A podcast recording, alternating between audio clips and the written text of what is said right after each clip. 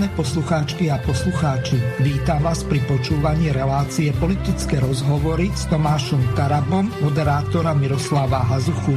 Počúvate pravidelnú reláciu o aktuálnych udalostiach domácej a zahraničnej politike, ktorá ovplyvňuje naše životy a kultúru občanov Slovenskej republiky.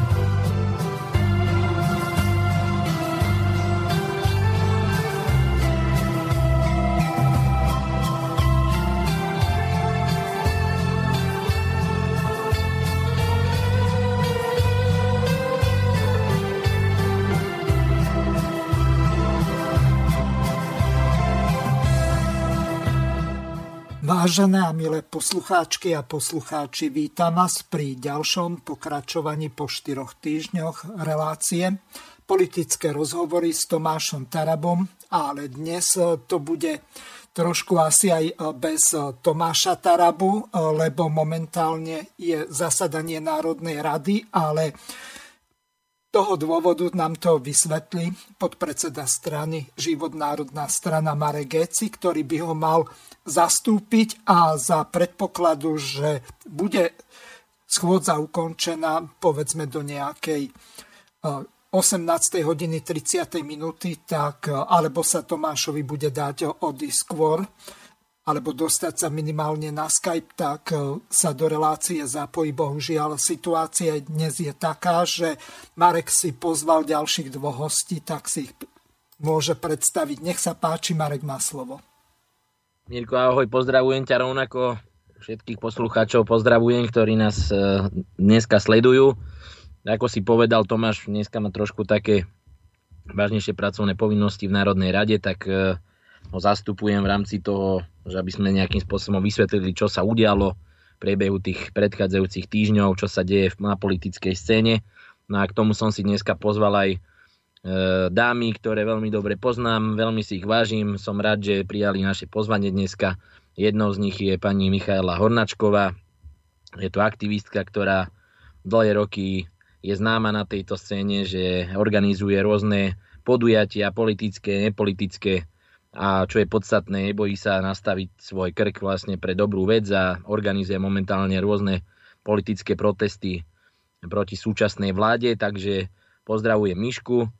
A zároveň ešte som pozval moju, moju kolegyňu Otíliu Hamackovú, je to pani doktorka, právnička, ktorú si taktiež nesmierne vážim, pretože je mi najbližšia osoba, čo sa týka pomoci e, v covide, ako si aj ty za, zaregistroval, že robíme tú právnu pomoc, tak Otka je jedna z tých, ktorá pripravuje a spolu s ňou kreujeme všetky tie rôzne dokumenty pre ľudí, kde sa im snažíme pomáhať, takže z toho dôvodu som ho pozval aj dneska do tejto relácie, aby, aby mohla aj ona sa nejakým spôsobom vyjadriť tomu, čo sa deje a poukázať na nejaké proti, protiprávne kroky. Takže dúfam, že to bude plodná relácia pre ľudí a že si z toho niečo odnesú.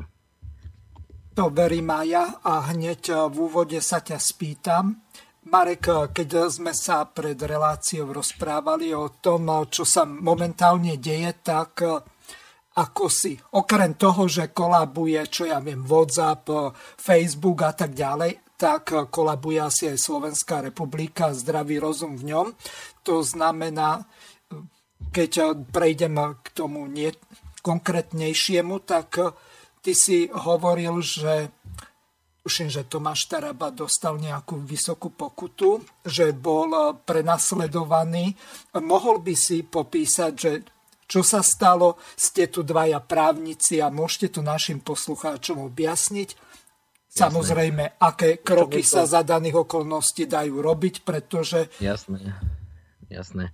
Vieš čo, no je to smutné, že, je to smutné, že Tomáš je podstate človek, ktorý bojuje za tie práva tých občanov na Slovensku a to je asi aj dôvod, že prekáža tomu systému a mm, zverejní to aj vo svojom statuse, kde informoval ľudí, že E, prišla mu, prišla mu vlastne pošta, zasielka z úradu verejného zdravotníctva, kde ho informujú o tom, že myslím, že to bolo 6 mesiacov, prebiehalo nejaké nezmyselné vyšetrovanie ohľadne rúška, pretože bol v jednej televíznej relácii, kde si mal údajne nasadiť nesprávne rúško, alebo neviem proste v akom duchu to už bolo, ale podstata je, že mal dostať pokutu za rúško, kde dnes polícia sa zaoberala dlhé mesiace niečím tak nepodstatným, ako je to, že mal niekde nasadené v nejakej televízii špatne ruško a potom, e, keď si tu človek, nejaký normálne reálny pracujúci človek teraz pozrie a prečíta si nejakú takúto správu a zistí, že Polícia Slovenskej republiky skutočne rieši takéto banálnosti, absolútne nepodstatné veci, kde nikoho neohrozil.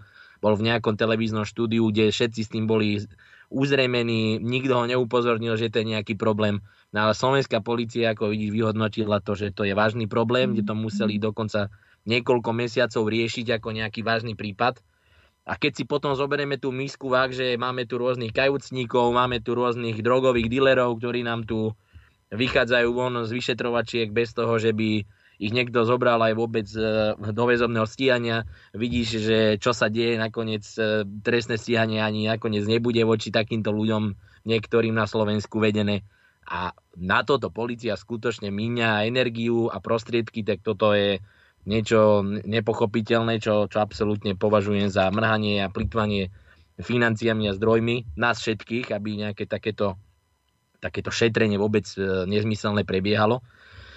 Na čo sa s tým dá robiť v súčasnosti je to, že jednoznačne Tomáš to určite nebude platiť, pretože nie si vedomý toho, že by niečo, niečo porušil, niečo by niečo urobil, alebo že by porušil nejaký zákon a ja ako právnik aj kolegyňa túto Hamacková, ktorá robí so mnou na tejto COVID pomoci, sa určite zhodneme na tom, že nejaké výhľašky nejakého pána Mikasa nás nemôžu predsa tu na nejakým spôsobom zatlačať, diskriminovať a a my, keď sa držíme toho, že máme dbať a zastávať nejaké právne predpisy na Slovensku, tak my ich budeme dodržovať a preto nemôže niekto si dneska myslieť, že za to, že prišla z úradu verejného zdravotníctva Tomášovi nejaká pokuta, tak on teraz sa má zlaknúť, rýchlo to uhradiť a tvariť sa, že to je v poriadku, pretože právne to, čo mu poslali podľa nás a podľa viacerých právnikov už na Slovensku v poriadku, v poriadku nie je a určite voči tomu má teraz právo podať do 15 dní odpor. Takže to by bolo k tomu, čo by urobil Tomáš. Ale ja by som na tomto príklade chcel iba poukázať na, na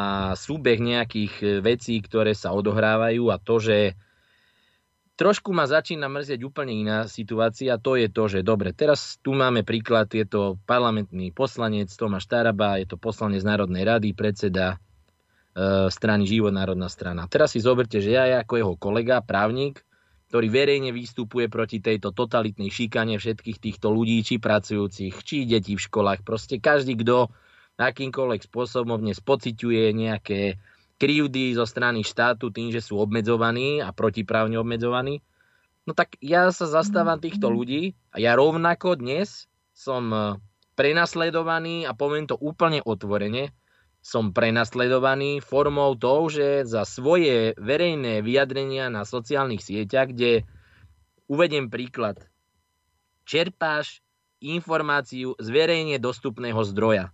Tento verejne dostupný zdroj nie, nikde nie je označený, že to je konšpiračný web. To je prvý bod. Čerpáš aktuálnu informáciu, ktorú zverejníš na vlastnom statuse nikoho nechceš poburovať, nikomu nedávaš návod, že má porušovať nejaký zákon, nikoho k ničomu nepodnecuješ, vyjadruješ svoj názor v otázke. Pýtaš sa, verejne sa pýtaš, či niečo také môže vzniknúť. Konkrétne bolo to, že prebral som jednu, jednu fotku z jedného nemenovaného webového portálu, kde sa hovorí, že jedna pani v zahraničí v Amerike zomrela po očkovaní, po, podaní, po, po tretej dávke vakcíny. To je nadpis, normálny bulvárny nadpis článku, ktorý bežne dneska, keď si zoberieš, Miro, že mám ich uložené v počítači 4 také podobné. Aktuality, denník N, plus jeden deň. Mamička zomrela po očkovaní treťou dávkou. Dnes sa s ňou pochovávali, dnes sa s ňou rozlúčili kolegovia. Bol to prípad v Nitre to je proste fakt, že reálne konštatujú, že niekto zomrel po očkovaní vakcínou. Tam sa nepíše v tom nadpise, či zomrel na následky očkovania vakcínou. Píše sa iba časový fakt, že daná žena zomrela po očkovaní treťou dávkou. Po tom samotnom článku sa už píšu príčiny, že sa zistilo pitvou následne, že zomrela, ja neviem, na nejakú krvnú zrazeninu, dajme tomu tá osoba a napíšu príčinu. Ale hlava, jadro toho článku je ten nadpis. Ja som urobil niečo podobné, že som zobral reálny časový údaj, fakt a umiestnil som ho do fotky, kde som napísal, že tá žena zomrela po očkovaní treťou dávkou. v samotnom statuse som napísal, nakoľko v tom čase tá žena, to bolo prezentované, že zomrela a nemala žiadne ochorenie. Ten deň nikto proste tak napísal. Potom sa opravil, ale ja som nemal dôvod skúmať, veď e, pracuješ ako novinár, funguješ tu na tomto webe, ty nemôžeš 24 hodín sedieť a sledovať zdroj, že či mení svoj, e, svoje texty, alebo každých 20 minút pozerať, či niekde zmenili podstatu článku. Ale pointa je to, že ani tá podstata toho článku sa nezmenila, pretože ja ten samotný status som viedol tak v, tej, v tom právnom duchu, že som opatrný, dávam si pozor, aby som nepoškodil niekoho. Tak som to napísal v otázke. Môže to byť následok do budúcna týchto ochorení? Môže sa stať, že to zase bude hodnené na nejaké ochorenie? A dal som jasnú otázku.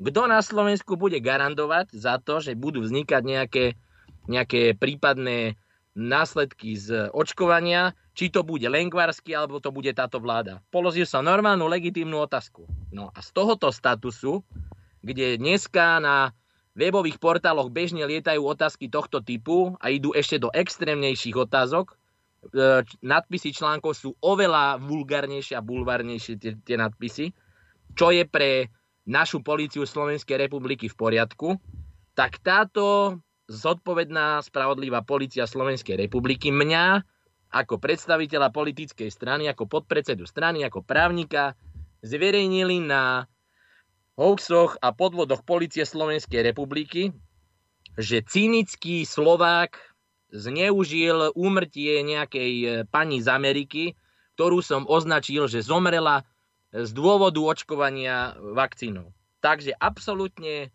prekrútili celý význam toho statusu, urobili so mňa cynickú obludu na Slovensku, ktorá si neváži smrť nejakej pani z Ameriky, šupli tam odfotený môj status, kde e, ani nebolo drobnými písmenkami dobre ani vidieť, čo to tam vlastne sa píše v tom statuse vo finále a na čo aj, veď e, cynická oblúda nejaká, geci, samozrejme, to je to podstatné, čo tam bolo napísané tým veľkým, že som zneužil nejakú pani a som označil, že zomrela na očko, po očkovaní prekrutili absolútne tento status, dali si tú prácu, že vyhľadali nejaké twitterové účty jej kamarátov v Amerike, tejto zosnulej pani, kde oni píšu, že mala rakovinu, že zomrela na rakovinu. Vôbec im nevadilo, že dokonca vyzdielali twitterový účet, kde táto samotná pani, bohužiaľ, ktorá zomrela, sa vyjadruje, že vďaka nezaočkovaným, pretože sú ich plné nemocnice, tak ju nemá kto ošetriť v tej nemocnici. Tak ešte dokonca policia sama burcovala, nie že burcovala, ale dala do placu informáciu, kde tá nezaočkovaná skupina slovenských občanov sa mohla cítiť nekomfortne, pretože to bolo také trošku ako keby, že to pozerám z toho pohľadu, že provokácia alebo nejaké podnecovanie, že, že vidíte, tí nezaočkovaní zase môžu za to, že nejakú pani v Amerike teraz e, ne, nedali do nemocnice a možno kvôli tomu zomrela. No a z tohto statusu sa urobilo divadlo, kde to zdieľali, ja neviem, e, množstva ľudí, boli tam hanlivé komentáre, samozrejme, ktoré tam títo liberálni umelci, jak ich ja nazývam, tam e, písali. Mi to s miestami pripadalo, že keď som si pozrel tie komentáre, že tie isté osoby tam išli dookola, furt tie isté komentáre a, a, vieš, a smutné na tom to, že na policajnej stránke sa ti nachádzajú komentáre, kde ti nadávajú, že to je nacistický hoaxer a konšpirátor. Uh, potom tam boli, že treba mu ublížiť. Proste extrémne nezmysly, ktoré tam svietili až 24 hodín. A keď som upozornil potom samotnú policiu vlastne na, na ten status, na tie informácie v tom komente, tak postupne tieto informácie, tieto komenty mazali, ale mám ich samozrejme uložené, som si to odfotil. No a čo je pointa toho celého, že z absolútne inak mysleného statusu ma označila policia Slovenskej republiky na, dokonca na tejto hoxarskej stránke a na oficiálnej stránke policie, kde pre poslucháčov aby boli v obraze. To je stránka, kde bežne uvádzajú, že napríklad e, ja neviem, e, kinologické združenie tam neviem čo robili a teraz dostávali nejaké plakety alebo boli na nejakej spoločenskej akcii, kde sa stretol policajný prezident, ja neviem, s nejakým útvarom, neviem čoho a dávali im nejaké odznaky, tak takéto články sa tam nachádzajú. A v tom tam bol prasknutý hoax s Gecim. Samozrejme ten zlý Geci, ktorý urobil takú strašnú vec, že zdieľal dostupné zdroje a normálnym spôsobom to komunikoval s ľuďmi. Takže ja to teraz dám do jednoduchej polohy. Toto nebolo o nejakom hoaxe, to nebolo o nejakých informáciách, ktoré boli nejakým spôsobom vymyslené. To sú všetko informácie, ktoré boli verejne dostupné už predtým, ako som ja zverejnil tento status. Čiže absolútne sa nevenovali k tomu, že kto je zdrojom tej informácie, nevenovali sa tomu, kto tú informáciu priniesol. Rovno som bol hodený jak hoxer, konšpirátor, ktorý je problém. A bol som zdieľaný na oficiálnych stránkach, kde je minimálne 450 tisíc odberateľov na tej hlavnej stránke a veselo sa mi poškodzovalo moje meno ako človeka. Keď som ich upozornil, čo sa deje a že sa dopúšťajú podľa mňa trestného činu ohovárania a trestného činu chyberšikeny, no tak mi napísali, že viete, pán Geci, nás to mrzí, že ste zdieľali takýto príspevok z konšpiračného webu, čo chce len hneď poukázať, že je to hlúposť, pretože ak nemáte dneska zapísaného tohoto človeka alebo ten web v nejakom konšpiračnom zozname, nemôžete ho označiť, že je konšpirátor, to je prvá vec. A čo ma zarazilo, tak bolo, že mi tam napísali, že ja som sa ani v podstate nedopustil toho, že by som šíril nepravdivé informácie, ale že som používal nepravdivý narratív. Čiže v tomto sa fúr nevyznám ani ja, Miro, ti poviem pravdu, že tak buď šírim nepravdivé informácie alebo nepravdivý narratív, lebo neviem, medzi niečo v strede neexistuje podľa mňa správneho hľadiska, to je len eh, od, odsúvanie od podstaty. No ale tá podstata je úplne o inom, že nejaký geci, ktorý má vysoké dosahy na Facebookoch, nejaký Taraba, ktorý bije do tých politikov koaličných v tej Národnej rade, proste sme problém a tento problém treba každopádne nejakým spôsobom zametať a robiť s nami poriadky. No a mňa len mrzí a ja len dúfam, že toto nebola aktivita ako na objednávku a verím, že to bola len hlúposť nejakého administratora, ktorý verím, že sa dopatrám, kto je administratívom tejto, administratorom tejto stránky a že to bola jeho čisto samotná aktivita.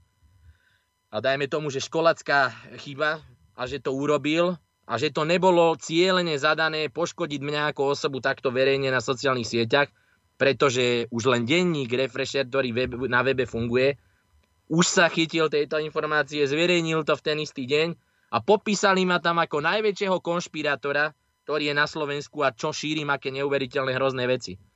Ale tak aj o tento web sa určite právne budem zaujímať a starať a určite to neskončí len pri tomto, čo hovorím, ale bude tam určite trestné oznámenie na nich, pretože už keď teda chceli tak písať o tom konšpirátorovi, tak mali použiť minimálne citát z tej stránky, že oni tam sunuli svoje vyjadrenia to, kde uvádzajú, že som konšpirátor. No a ten konšpirátor Geci určite není a nikto to ani na mňa nenapísal, ani dokonca ani už v tom zlom statuse na tej policii, že by niekto napísal, že Geci je konšpirátor. Takže takto sa robí liberálna politika na Slovensku proti svojim oponentom. Keď to nejde normálne argumentačne, tak týchto ľudí, týchto politikov dneska z opozície normálne linčujeme cez takéto štátne orgány. A ja, ja to len zopakujem, ja len chcem veriť stále tomu, že toto nebola politická objednávka na likvidáciu politických oponentov z opozície a keď by sa toto preukázalo, že to naozaj sa dialo, tak toto není na odchod toho daného ministra, ktorý tam sedí a drží sa zubami nechtami toho kresla toho pána ministra, toho Minkulca ministra, ale proste to už musí táto vláda potom naozaj uvažovať nad tým, že na čo tam sedí, pretože to je to posledné, čo ešte na Slovensku potrebujeme, aby politici z opozície boli šikanovaní a nemohli si povedať svoj názor, aj keď je trošku tvrdší, aj keď sa možno niekomu nepáči, ale, ale ten názor musíme mať e, možnosť povedať. A my neporušujeme žiadne zákony, žiadne pravidlá a čo odmietame je to, aby niekto prekrúcal či kolegové Tomáša Tarabu názory alebo tvrdenia a moje takisto, kde niekto zobere tvoje myšlienky, prekrúti ich absolútne hore nohami a potom to ešte prezentuje, že ty si nejaký cynik, nejaký webový portál o tebe napíše, že si konšpirátor. No, tak to je, to, to je čo neskutočné. Ale vieš, mrzí ma len to, že keby sa toto nedeje na slovenskom mediálnom priestore, že vychádzajú brutálne články, kde absolútne neberú ohľad ani na pozostalých, dajme tomu, ani na nikoho, napíšu absolútnu stoku, stoku odpad doslovný, novinársky, dajú článok, ktorý ťa zamrzí až, až pri srdci.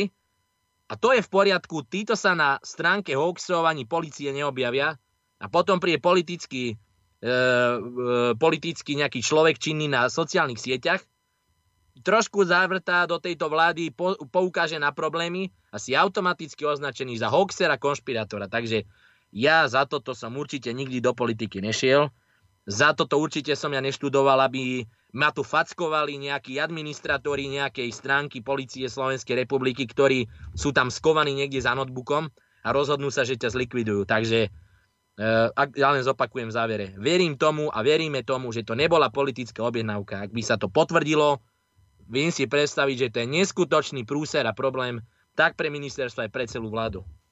Takže to by som zhrnul asi k tomu, čo E, sa deje momentálne voči, voči opozičným politikom zhruba na Slovensku, aby boli ľudia v obraze, že, že ako, to, ako to je. A mal som potrebu to povedať, pretože požiadal som aj stránku policie, kde spravujú tieto hoaxy, aby to bolo odstránené, že to je nepravdivý status, ktorý zverejnili. Odmietli to stiahnuť, do dnešného dňa to tam je. Nedostal som inú možnosť sa vyjadriť, nedolo, nepoložili mi nejaké otázky. Ja som im požiadal, aby dali moje stanovisko. Musel som si tam napísať len strohý komentári, absolútne je nepodstatný, pretože to nemá také dosahy, ako keď tam niekto zverejní status a bude to, bude to šíriť, ak sa šíril to, tento, tento nezmyselný status, ktorý zverejnili na mňa, kde ma označili ako, že som robil nejaký, nejaký hoax a nejakú, ja neviem čo, konšpiráciu pomaly. Takže potreboval som to jednoducho povedať, aby ľudia, ktorí si to všimli, aby pochopili, o čo tam ide, pretože verím, že množstvo ľudí to veľmi zmiatlo a poviem otvorene, že ma to zasiahlo maximálne tak aj profesne, pretože mnohí kolegovia sa mi ozývajú, že čo to je, čo sa to deje, prečo mi takéto niečo dali na stránku. A ako právnikovi to určite nikomu nepomôže a ja verím, že toto bol cieľ, že na toto chceli presne zacieliť. Aby ako tú moju osobu v rámci tej politickej nejakej sféry na toho verejného života ako politika právnika bol poškodený. Takže toto vnímam dosť citlivo a určite, určite to nezostane pri tom, že sa o tom len vyzúrim, porozprávam a týmto skončilo. Jednoducho ideme nebolo to odstranené, takže urobím všetky právne kroky, aby došlo k náprave. Marek, krásne si to povedal, teraz ti zahrám jeden taký krásny jingle. Spomedzi krajín V4 sú Slováci najnáchylnejší veriť konšpiračným médiám a za konšpiračným teóriám?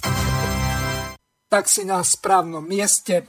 Ak sme konšpirátori, tak fajn, len najskôr Ty si mal v škole, a verím tomu, že aj pani Hamacková, latinčinu.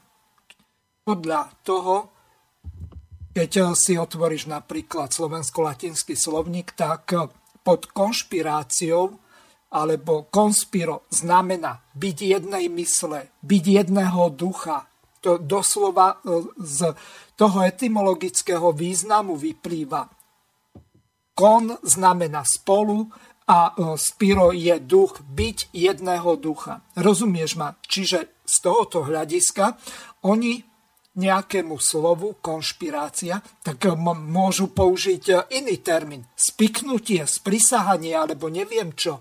Ale toto konšpirácia nie je. A ja som už niekedy tak vytočený z toho, že slovám ktoré používajú, tak eh, dávajú úplne iný význam a častokrát diametrálne odlišný.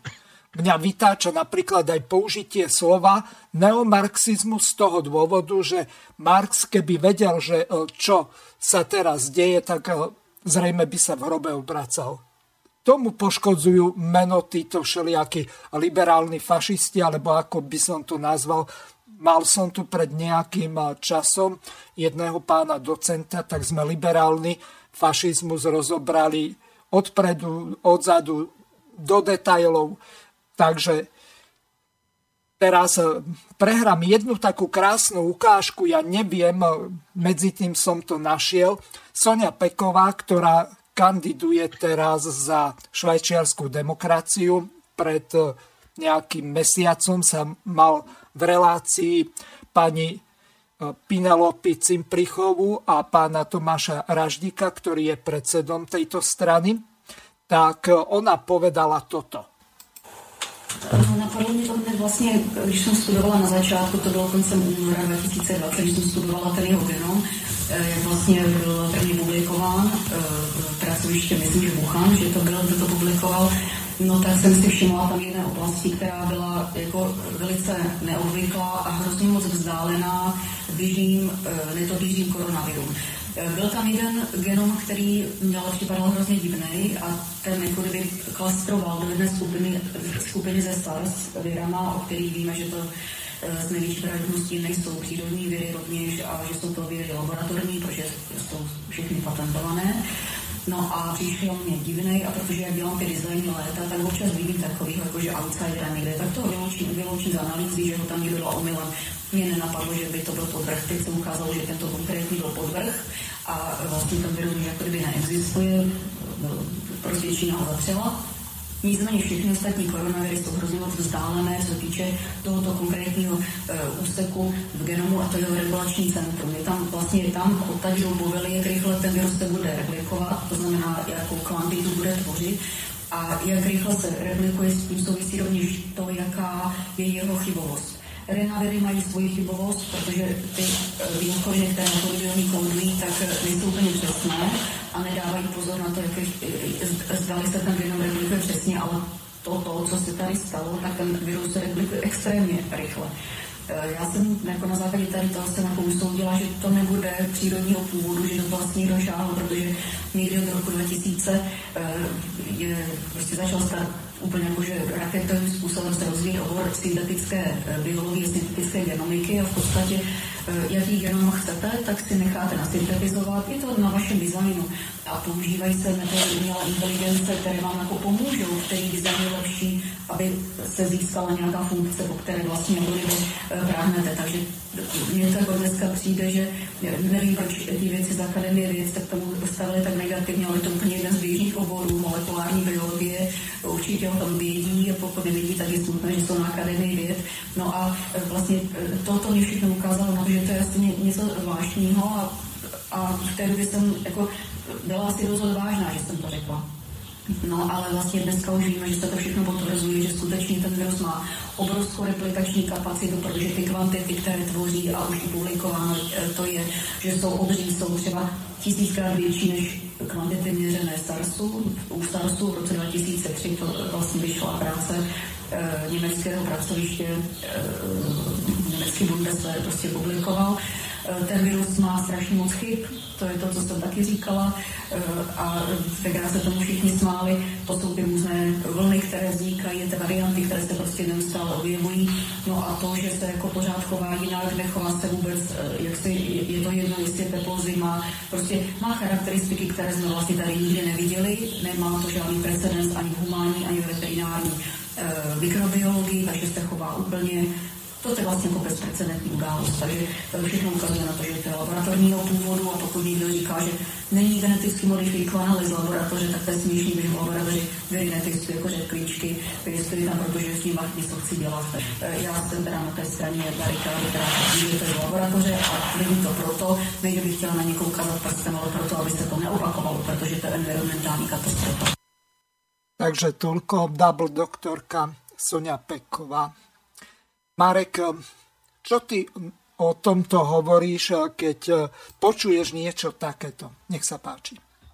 Irko, tak ti poviem, no, čo ja k tomu hovorím. No, ja, ja prvom rade razím taký názor, že každý by sa mal nejakým spôsobom držať toho svojho remesla, ale zároveň aj vedieť si tie veci nejak zdôvodniť a obhajiť a to je pri tejto pani doktorke, že ja nemám dôvod jej tejto osobe neveriť v tom, čo hovorí, pretože ja sledujem od úvodu, kedy prišla s touto informáciou, kedy povedala, že by podľa nej nepredpokladá, že niečo také mohlo vzniknúť iba tak, že sa to tu niekde našlo na nejakých netopieroch.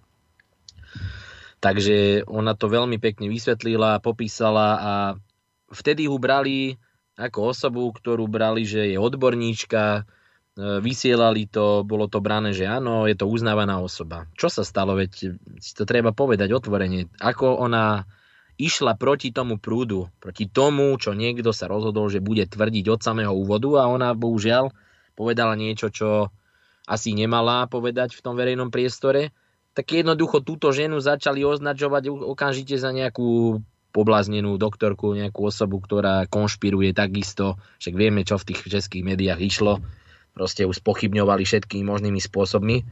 No a ja ako právnik, ja v prvom rade riešim tú právnu stránku, že čo už je potom následok toho, keď dajme tomu máme tu ten vírus, ľudia sa tvária, tí odborníci našich, de facto ich nazvime tak, tí naši politici, tá naša vláda, že sa snaží nejakým spôsobom pred týmto vírusom, akože v úvodzovkách, strašných úvodzovkách, chrániť tým, že nám zakáže doslovne už všetko a obmedzí nám pomaly všetko.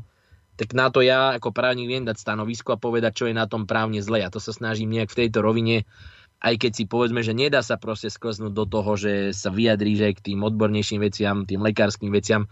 Ale to sú veci, ktoré sú verejne dostupné, naštudovateľné, človek, ktorý má nejaké vzdelanie, si to vie dohľadať, vie sa k tomu vyjadriť. Mám množstvo kolegov aj v strane, máme viacero lekárov, ktorí mi to veľmi podrobne vysvetlovali, prečo by som sa ja teda s tým, že mám nejaké zdravotné ťažkosti ohľadne e, alergií a priedušiek, ktoré sa mi obnovili po dlhých rokoch a, a vysvetlovali mi, že prečo možno by to nebola pre mňa dobrá voľba, aby som sa dal očkovať. No, že to je to, že tých názorov dnes, tých lekárov, ktorí tvrdia možno opak je zase druhá strana, no ale to je to, na čo by som sa poukázať, že to je to, čo tu na Slovensku absolútne chýba.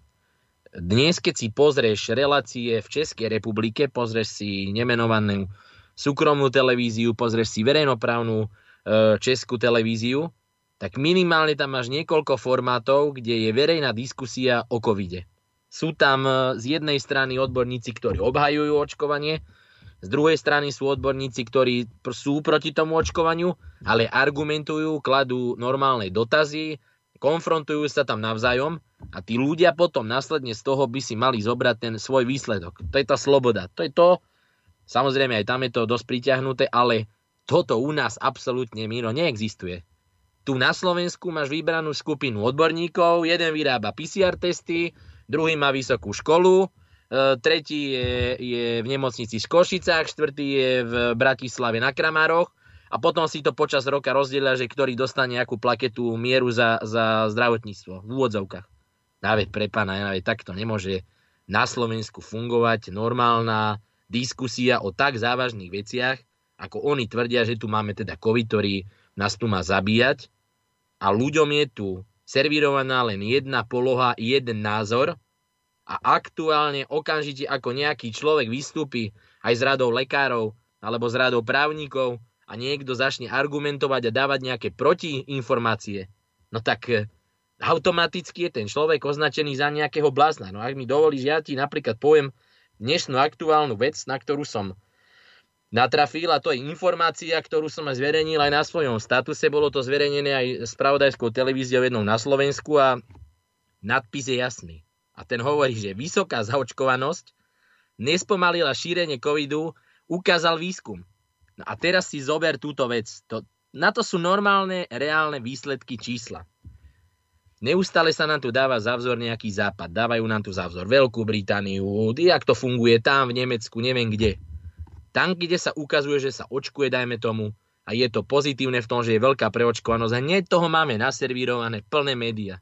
Ja neviem, počul si ty o takejto informácii, čo som ti teraz prečítal, že niečo také momentálne je aktuálne nejakej, nejakej štúdie. No ja som to nezachytil až, až dneska ráno. No ale čo je podstata toho celého, ja ti to budem citovať. A citujem ti to aj pre tých, ktorí dnes to určite počúvajú, aby zase možno urobili nejakú zložku gecimu do spisu, že je to hoxer a antivaxer, tak niekto to teraz píše, tak ja mu to načíst, na, prečítam, aby si to mohol zaznačiť potom do tej mojej zložky. Takže citujem. Na úrovni jednotlivých krajín nie je badateľný žiaden vzťah medzi percentom plne zaočkovanej populácie proti ochoreniu COVID-19 a výskytom nákazy.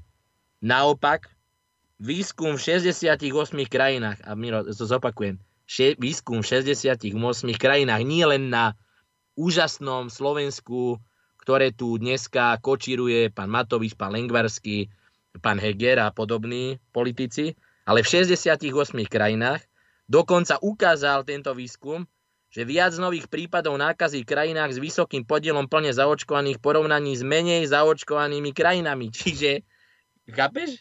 Že ešte je väčší nárast, že nespomalilo to, to očkovanie, ten vírus, ale vznikol ešte aj nárast týchto mutácií a týchto, tohoto, toho ochorenia. No a podstatná pre tých, ktorí by to zase chceli, vieš, spochybňovať, že to sú nejaké antivaxerské nálady a neviem, kde sme to vyčítali z nejakého webu na Filipínach asi alebo kde, tak uvádza sa to v najnovšom čísle vedeckého časopisu European Journal of Epidemiology. Takže to je zdroj televízie, teatry.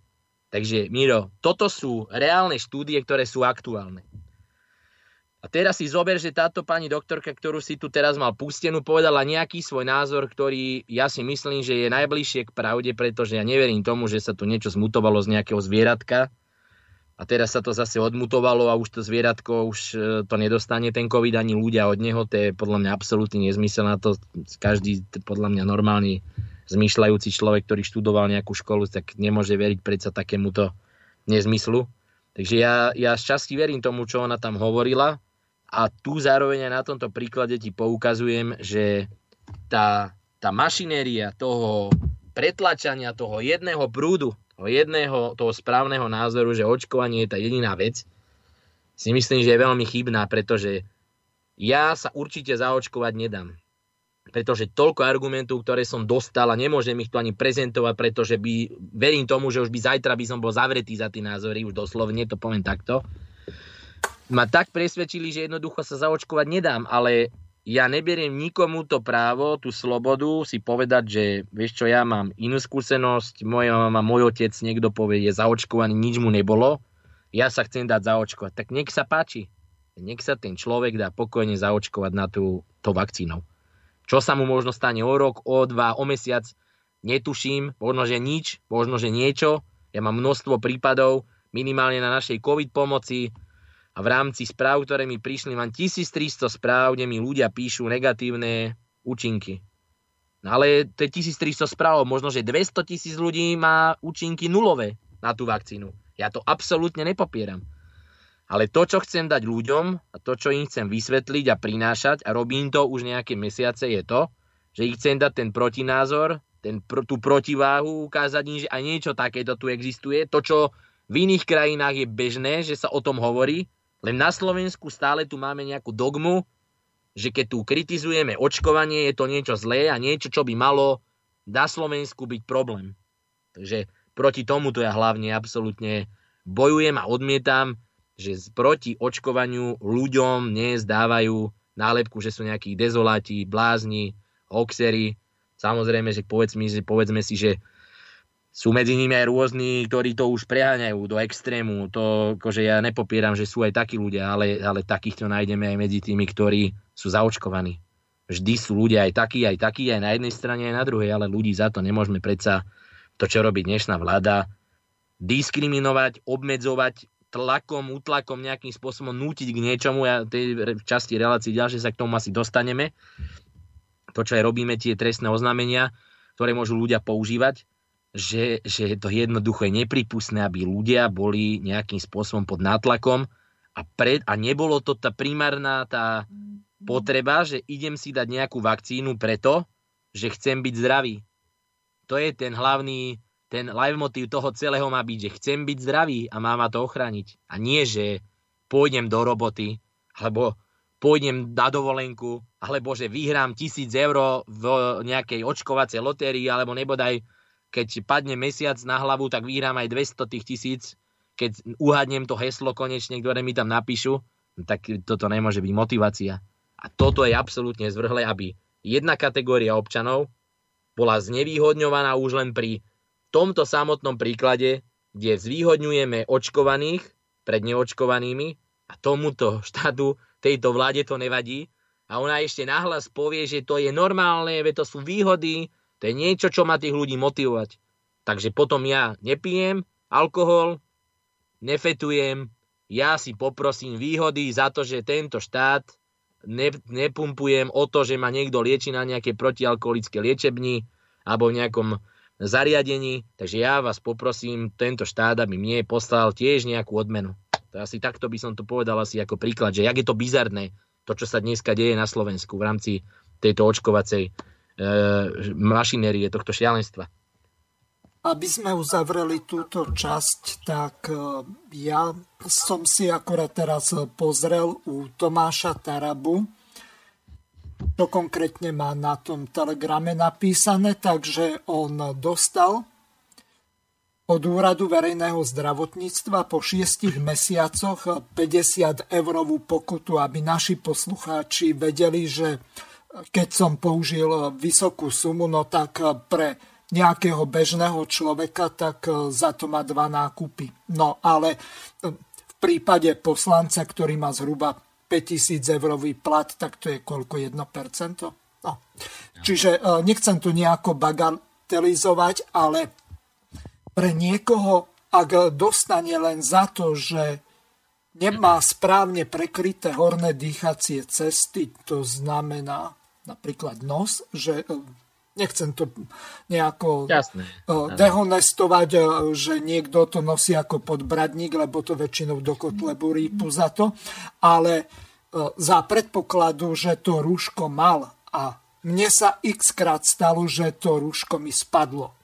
V momente, ak by sa to napríklad nestalo a že by som dostal 50 eurovú pokutu, tak e, to je e, dosť veľa peňazí e, na to, aby niekto to vedel oželieť. No, ale tým, čo si povedal, tak s ním sa stotožňujem. V žiadnom prípade takéto čo si netreba platiť. Treba využiť všetky právne a opravné prostriedky, ktoré sa dajú za daných okolností.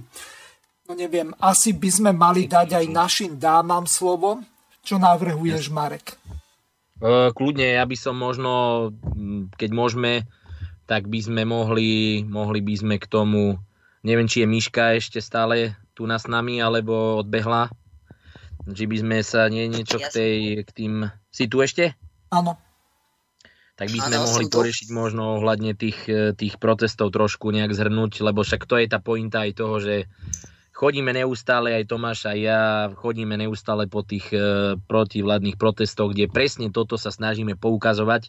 My tam nechodíme sa vykričať, jak možno niektorí iní poziční politici minulosti, že nemali čo urobiť možno doma, tak si išli zakričať, aby sa vybúrili. My tam chodíme proste tým ľuďom vysvetľovať to, čo sa deje, aby sme im to mohli hneď priamo z prvej ruky tam e, reflektovať, povedať im, čo na Slovensku skutočne momentálne prebieha. Tak e, Miška je si myslím najkompetentnejšia, aby teraz povedala, že e, čo sme prešli, koľko protestov, v Košiciach rovnako veľmi silný protestor, ktorý organizovala a čo nás čaká ešte v najbližších týždňoch a mesiacoch, ak nás nezatvoria všetkých v úvodzovkách.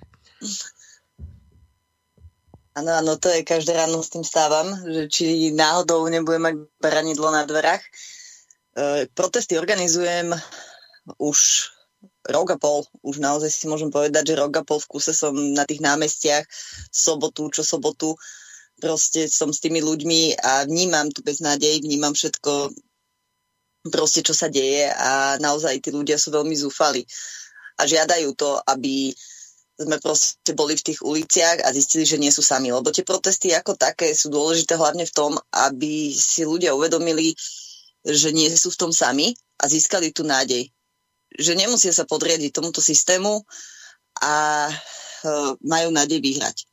A toto je cieľ tých mojich protestov, aby ľudia s týmto pocitom odchádzali, že proste sami v tom nie sú. Lebo s veľa ľuďmi sa nerozpráva vlastná rodina, proste nevidia vlastné vnúčata, lebo sa nechceli dať zaočkovať. Jednoducho je to ťažké pre každého a keď príde do takejto, no poviem to tak, že protestnej komunity, tak tí ľudia proste sú nabití energiou a bojujú dennodenne s tými svojimi problémami ďalej, ale oveľa silnejší. Naposledy, ako Marek spomínal, uh, ani nie tých naposledy z tých, väčších protestov sme mali 1.9. v Košiciach, kde som naozaj šťastná, že či už strana život, bol tam aj uh, Marek Geci, Tomáš Taraba, bol tam Filip Kufa, potom ešte strana Republika, strana LSNS, že naozaj, že tá opozícia sa tam postavila, prišli a podporili naozaj tých ľudí a ukázali, že oni za nich bojujú aj teda na pôde Národnej rady. A uvidíme, ako by to ďalej malo prebiehať, ale najbližšie môžem povedať, že sa tak trošku ten eh, revolučný dátum blíži a to 17.11. A 17.11. budeme mať aj taký revolučnejší protest. Eh, nebude to iba o tom, že stojíme na nejakom námestí, a vykrikujeme alebo chceme sa tam vykričať, ale naozaj toho 17.11., ako sa hovorí, vypalíme v plnej parade a veľmi sa na to teším a dúfam teda, že aj strana Život príde a podporí tento protest a budeme tam spolu za sebou po boku a tí ľudia naozaj ucítia tú silu, že naozaj stojíme za nimi, lebo ľudia sú už veľmi demotivovaní z tých protestov, nielen kvôli tomu, že, sa na, že sú dosť často a je veľmi veľa tých, eh, by som povedala, organizátorov alebo aktivistov, ako nám to nadávajú, tak eh, títo aktivisti niektorí naozaj sa zameriavajú skôr na to, že tých ľudí demotivujú. Rozprávajú veľmi presvedčivo, ale rozprávajú veci, ktoré sú nereálne. A keď ľudia na toto prídu, tak tým pádom to vidíme aj na počte tých ľudí. Viete, ako dva, za 24 hodín, maximálne 48, vieme, ako sa hovorí, zložiť túto vládu, len netreba odísť. Nepotrebujeme na to žiadne lopaty, sekery ani nič, ale jednoducho naozaj e, ukázať ten dáv a ten dáv sa nesmie vzdať. A ten dáv musí byť plný nádejí, lebo bez tej nádeje to ďalej nejde. Tak nezvyťazíme. Ale bojujeme ďalej. Tak e, Míša, ona, môžem povedať, že naozaj je jedna z mála osôb, ktoré poznám a ja neviem, či vôbec poznám ešte nejakú takú osobu na Slovensku. Má tri deti, až sa nemýlim, tri deti má, že? Tri deti, manžela, čiže to dnes mladá žena, ktorá by mohla sedieť doma a zaoberať sa úplne inými činnosťami, tak ide fakt, že hlavou, dá sa povedať, až proti múru niekedy, pretože proti tomuto systému skutočne ide hlavou proti múru. A to, že organizuje tieto protesty a že naozaj tých ľudí tam volá, že dáva ten priestor každej politickej strane, tak to je niečo, čo si vážim, pretože ja vnímam to, čo ľudia aj píšu. To niekedy sú není pekné správy a oni si to neuvedomujú možno tí ostatní, tí naši priaznivci, že možno u niekedy nepodporia, ako by mali na tých e, komentoch, pretože tí liberálni, to je tá disciplína, ja toto poviem tak asi. Tí liberálni voliči, tí, ktorí sú proti nám, alebo tí, ktorí sú proti tomu, aby tu došlo k nejakej politickej zmene, sa dokážu neskutočne zmobilizovať na sociálnych sieťach a zachrli to takými vulgarizmami, nadávkami a hejtami, že niekedy si človek povie, že či skutočne mu to stalo za to. No ale v tomto obdivujem tú Míšu, že naozaj ona nepozera na tieto hlúposti, na tieto hlúpe povahy týchto ubojých ľudí, ktorí tam častokrát píšu úplne hlúposti. Ide ďalej, pozýva tie politické strany a naozaj jedna z mála, ktorá aj napriek tomu, že niekto ju označuje, že to je nejaká aktivistka strany život, tak ja to poviem úplne otvorene, ja sa s Míšou poznám niekoľko rokov, ja neviem prečo normálni ľudia, ktorí sa poznajú, by sa mali tváriť niekde na nejakom proteste, že sa nepoznajú. Samozrejme, že nás zavolá na ten protest, pretože máme s ňou rovnako dobré skúsenosti ako ona s nami v rámci protestov. Pozve nás rovnako tak ako ostatné opozičné strany a potom je to už o tom, že či tam tie opozičné strany prídu. No a bohužiaľ, keď tam príde Geci a príde tam Taraba za život a chodíme tam pravidelne, no tak e, to potom budí dojem, že tam chodíme iba my, ale to je, to je o tom, že my za tých ľudí bojovať na tie námestia prídeme. Čiže to není náš problém, že tam nedojdú ostatné opozičné strany a neprídu povedať tým svojim ľuďom to, že chcú zmenu. Teraz sa zachytila informácia, sme v kontakte, že vieme, že sa pripravujú nejaké ďalšie protesty, ktoré má organizačne nejakým spôsobom, aspoň minimálne teraz v najbližšej dobe jeden protest má organizovať strana Smer. No a teraz zase poviem úplne otvorene v rámci našej strany, my absolútne nerozlišujeme teraz, že či to je Smer, či to je ten onen. My podporíme každý jeden aj opozičný protest, ktorý bude rozumný, riadne nahlásený, nebude podnecovať ľudí k nejakej nenávisti, bude to protest, ktorý bude hodnotovo založený tak, že niečo tým ľuďom prinesie a to má byť tá pointa, že sme proti týmto totalitným nariadeniam a šikane a sme proti tomu, aby táto vláda ďalej nejakým spôsobom dehonestovala, ničila našu existenciu tu na Slovensku. A keď bude takýto protest organizovať e, opoziční politici a bude to normálne zastúpené v rámci opozície, kde budeme mať svoj priestor a budeme môcť povedať niečo tým svojim priaznicom a voličom a tým ľuďom, ktorí to čakajú, že konečne niečo také bude vznikať, jak, jak sme videli napríklad aj v tých Košiciach, tak my ako opozícia my jednoznačne podporujeme takéto aktivity. A preto aj Míša, Míška vždy, keď bude robiť nejaký protest, aj v najbližšej dobe plánuje, my budeme prví, ktorí za ňou budeme stať, podporíme ho na tom podiu a pomôžeme jej, ako sa bude dať, aby takýto protest prebiehol úplne, úplne v pohode. Takže ja sa otvorene hlasím k nej a vyrieším to tu okamžite, že kľudne kedykoľvek sa s ňou ukážem aj na káve, aj na obede, neschovávame sa, poznáme sa dlhé roky, poznám moju manželku, ja poznám jej manžela, čiže my nemáme spolu problém komunikovať a takto, jak ja poznám, komunikuje s viacerými opozičnými politikmi, ktorí rovnako pozýva na tie protesty. Čiže žiadna extra protekcia, ale by sa tie protesty asi na Slovensku mali robiť, keď to robí aktivista alebo nejakí aktivisti, no tak by to malo byť nejako tak, že nepozeráme sa, kto je aké politickej strany, ale ide nám o nejaký, o nejaký účel. Takže toto môžem Miške iba poďakovať a povedať, že sme radi, že je tu taká osoba, ktorá takéto protesty chce robiť a vôbec ich robí na Slovensku. Marek, a ja dúfam, že prídete. Jednoznačne to určite, tak jak sme si povedali, aj teraz to potvrdzujem verejne, že určite prídeme na tento protest a budeme stať určite vpredu s tebou, takže u nás bez debaty jednoznačne ideme na taký protest, ktorý organizuješ ty. Mám ďakujem, tu ďakujem jednu, pekne, vážim si to. Mhm. Mám tu jednu takú ukážku, tak vám to prehrám a potom to komentujete. E, požiadaviek zo strany ľudí bol najčastejšie adresovaný? No, jednoznačne oni odmietajú absolútne testovanie uh-huh. a rúška. To očkovanie už chápu, že to nemôžu tí ľudia ich obmedziť, tá vláda nemôže tých ľudí obmedzovať, že musia sa dať očkovať, aj keď sú stále tie maily a chodia, že musí sa dať očkovať. Jedna pani mi písala, že zajtra syn ide do práce, dali mu, že sa musí povinne očkovať. No tak to neexistuje, veď to nemôže nikto nutiť, to je trestný čin natlaku. Čiže nemôže nikto povedať, že poď sa dať očkovať, lebo ja ťa vyhodím z roboty. Keď to urobí, podľa dnešnej právnej legislatívy porušuje práva toho zamestnanca, má platnú právnu zmluvu, no tak jednoducho to je, je to právo na strane tých ľudí, lenže vieš, máš tú vládu, ktorá toto právo hýba, máš tú úrad verejného zdravotníctva, ktorý je, ja to nazývam, že bezpohlavný, proste pán Mikes sa nevyjadrí k ničomu.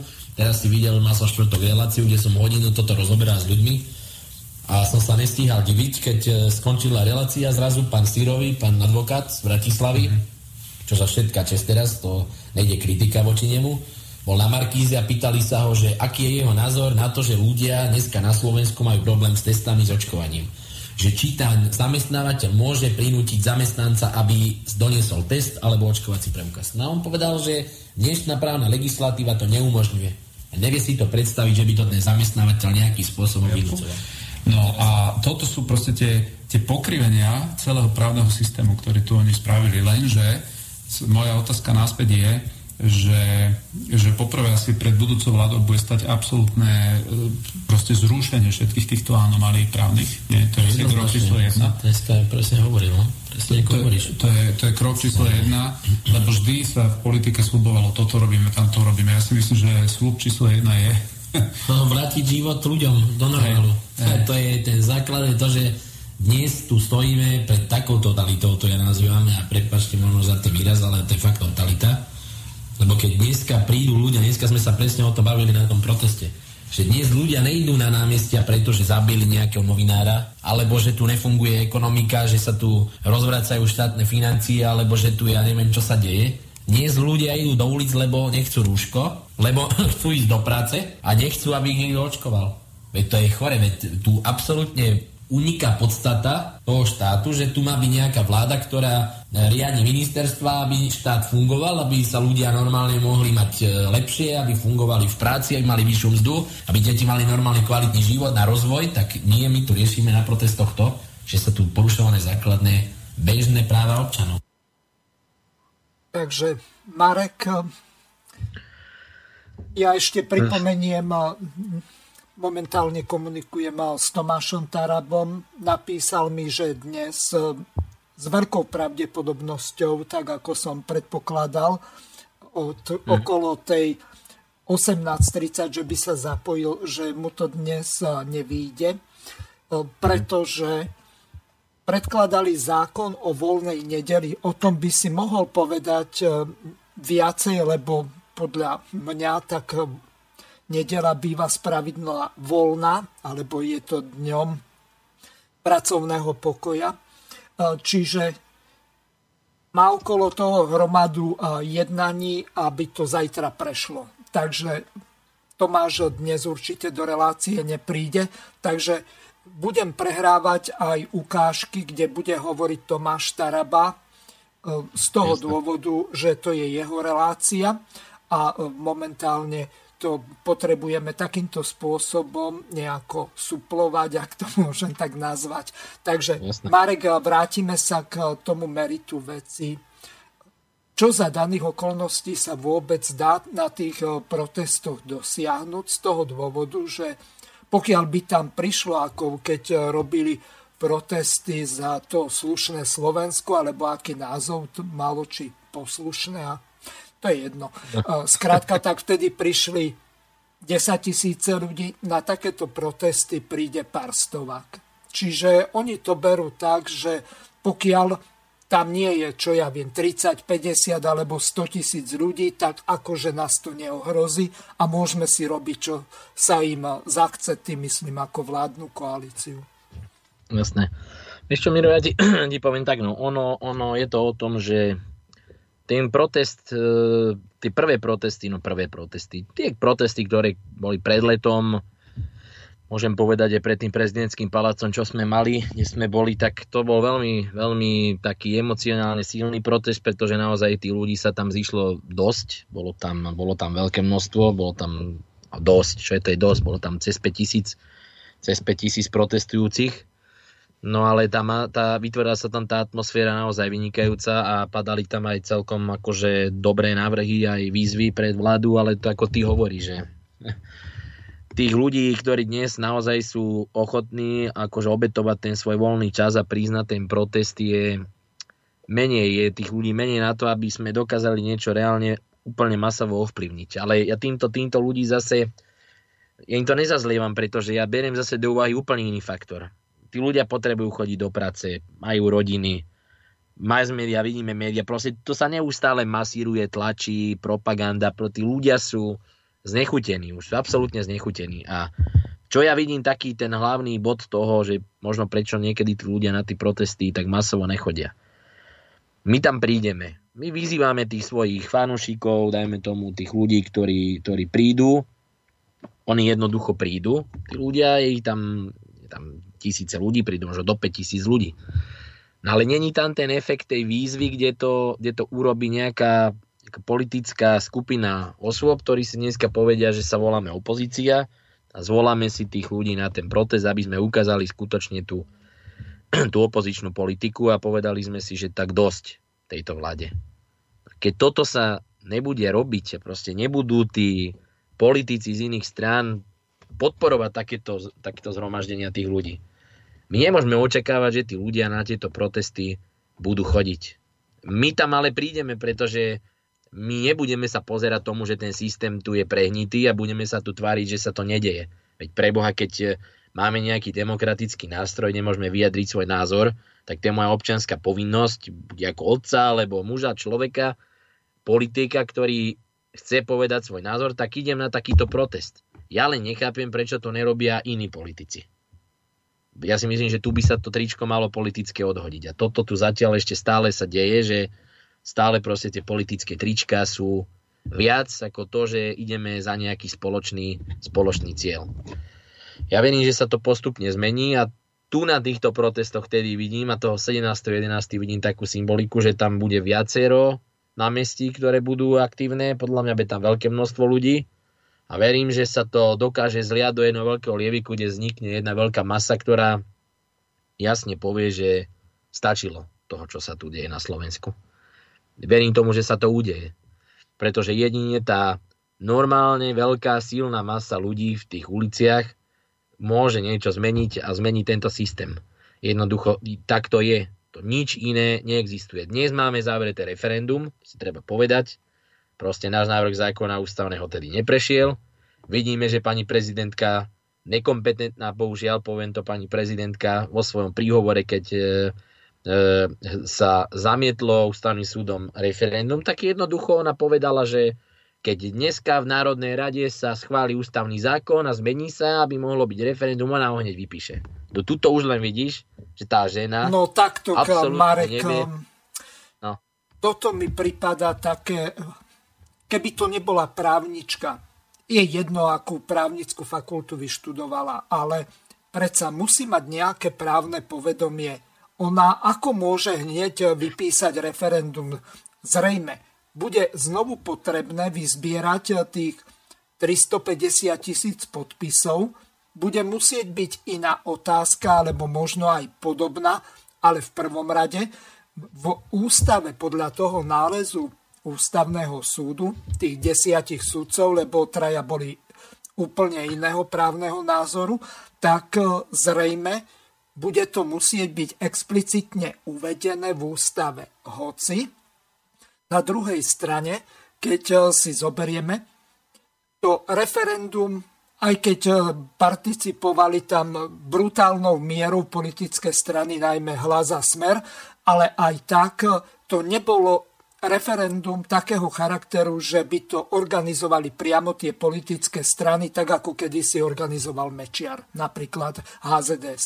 No, no čiže z, toho, z tohoto hľadiska... No, ale počkej, ja ti to... to no, ja, chcem, ja, ja som chcel tomu povedať, že, že presne ako to ty hovoríš, že to je právne vedomie absolútne nulové, pretože už tu je to diskutabilné, že raz keď on to bolo zamietnuté, tak ako ona operuje s tým, že zajtra vám vypíšem druhé a hádže to tu doplacujú, a keby, že s jedným referendovými otázkami teraz tu budeme 20 rokov operovať, že kto nám konečne odhlasuje ústavný zákon, aby mohlo byť referendum. Chápeš tú pointu, veď to je absolútne mimo, ale, ale ja chcem na inú vec poukázať, Mirko, že táto osoba, ktorá si hovorí, že právnička prezidentka Slovenskej republiky, nevie na tlačovke, kde hovorí k tomu, že ústavný súd toto zamietne, že je to protiústavné, ona nevie o tom, že v Národnej rade taký zákon bol, buď to nevie, pretože je nekompetentná, alebo to hovorí účelovo, aby bola pekná a vie, že to nebude samotné Národnej rade e, o tom hlasovať. Mareka, Zase ale... sme predkladali, že aby tam bolo pozmenené, aby sa zmenil rokovací poriadok. Uh-huh. Samozrejme, že to tá koalícia zase nedala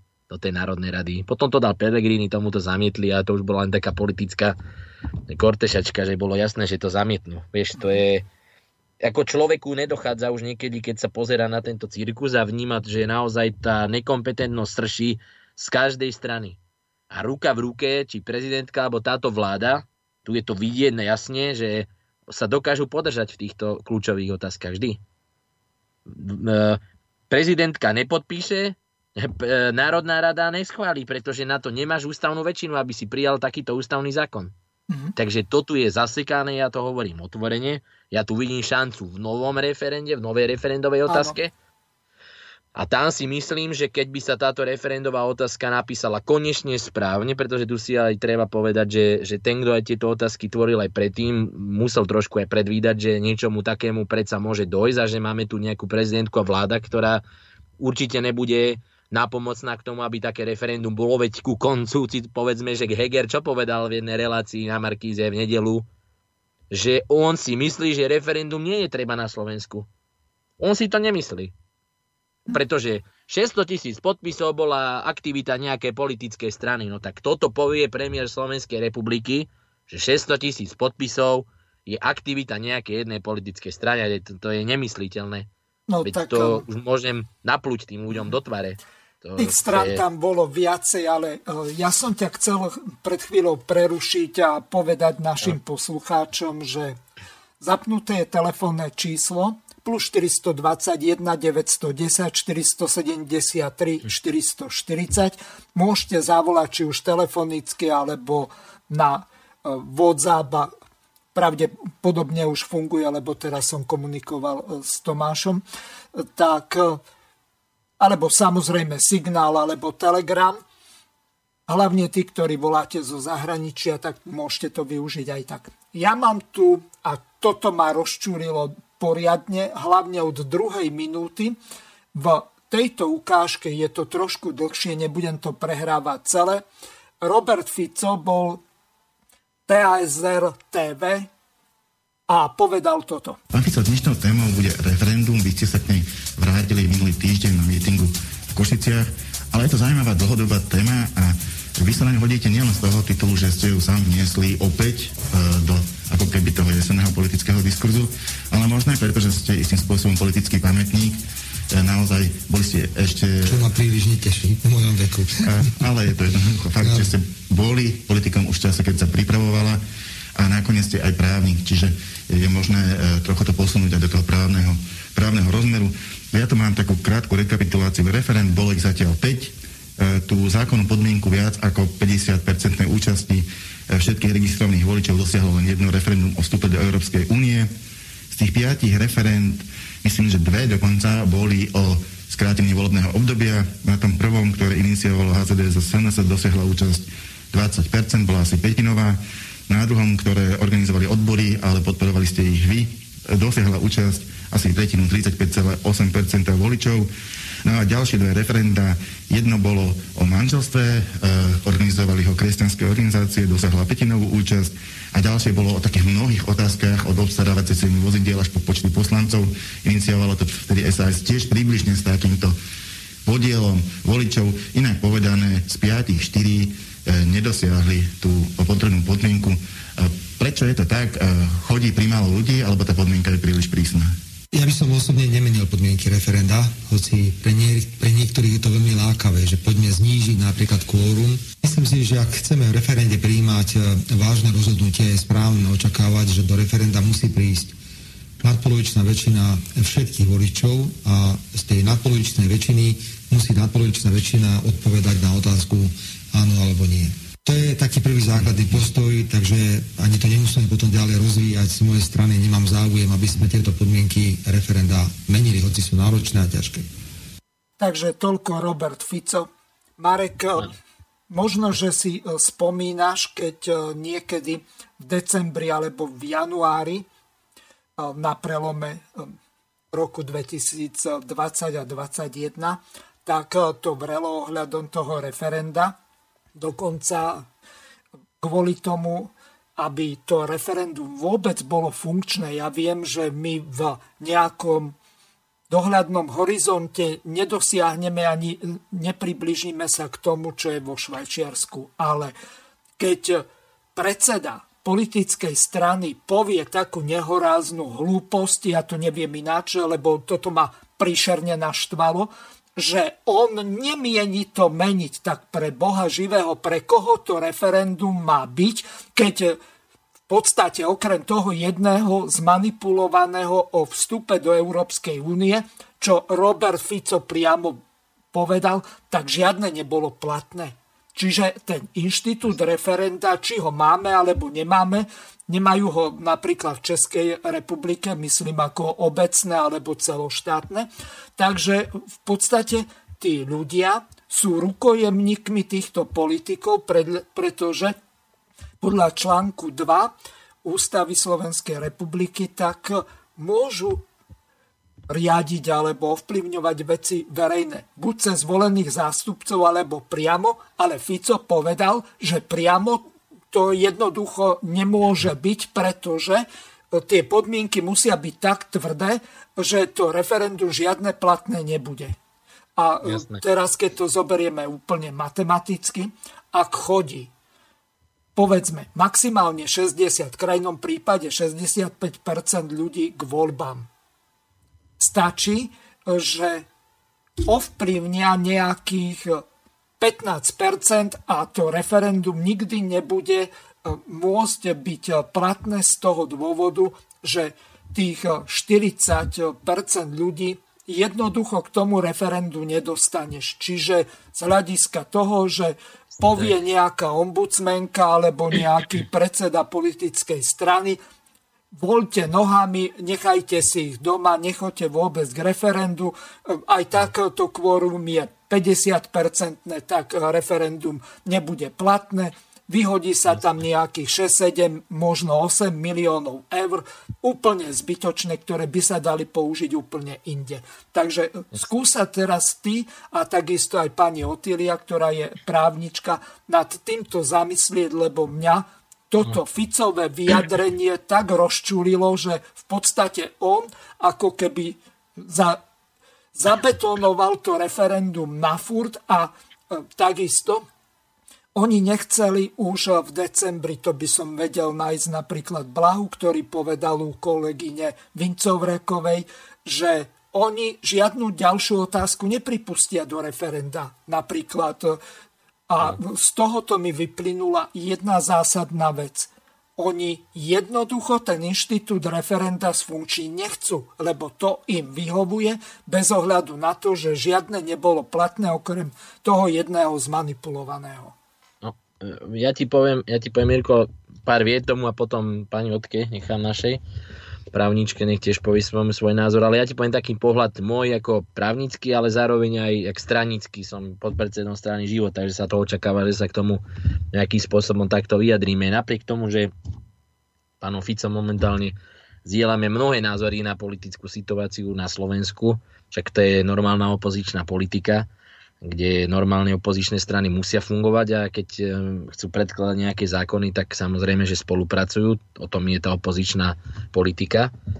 Ale čo sa týka tohoto, čo sa vyjadril, tak to trošku akože je mierne pritiahnuté, pretože s tým ja osobne nesúhlasím a myslím, že aj strana, naša strana Život eh, razí ten názor, pretože ty sám vieš, že ja do strany Život eh, som prišiel z priamej demokracie, kde sme vlastne strana Život vznikla zlúčením priamej demokracie, GDŽP a Doma Dobre. Takže my sme v podstate sfúzovali do jedného politického subjektu, kde každá tá jedna strana, aby sme netrieštili tie národné, národné hlasy, tak sme sa snažili dať dokopy a presadzovať nejaký ten program. A my, my v podstate predstavitelia predchádzajúcej strany priamej demokracie, to máme v názve, že máme snahu tú priamu demokraciu vsúvať do toho politického systému.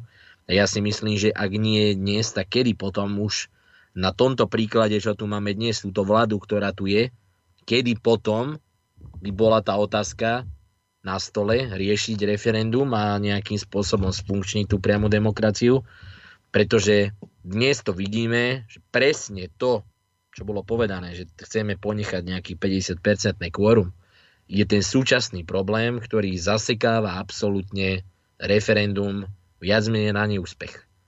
Ja si nemyslím, že Slovensko potrebuje do budúcna tu neúspešné referenda ďalšie, pretože pekne si poznamenal, že máme tu nejakú skupinu voličov, ktorí chodia ku voľbám. A zase tu máme nejakú skupinu voličov, ktorí chodia, dajme tomu, k parlamentným voľbám, ktorí chodia k prezidentským voľbám, ktorí chodia k eurovoľbám. A keď tam nám nevadí, že nedosiahneme určité kvórum, tak potom ja sa pýtam, prečo? Prečo by to malo vadiť na Slovensku, nám, ostatným politikom, dajme tomu, alebo ľuďom, predstaviteľom nejakých politických stran, že by tu malo byť referendum, ktoré nebude mať žiadne kvórum. Veď e, si uvedomme, že pri ostatných voľbách my túto zásadu nevyžadujeme. Akceptujeme tie voľby. Veď vidíme, aké eurovoľby majú nízku účasť. A tam idú ľudia, ktorí berú neskutočné 15 tisícové platy, sú v Európskom parlamente a volili ich tisícky občanov. A sú tam a dneska sedia v tom Európskom parlamente. To predstaviteľom politických strán dneska nevadí. Takže ja si myslím, že referendum je tak zásadný inštitút demokracie na Slovensku, že pokiaľ ho chceme mať a máme ho v ústave, tak treba urobiť všetko preto, aby sme tie podmienky zjednodušili pre tú demokraciu na Slovensku, aby sme uvoľnili tieto podmienky.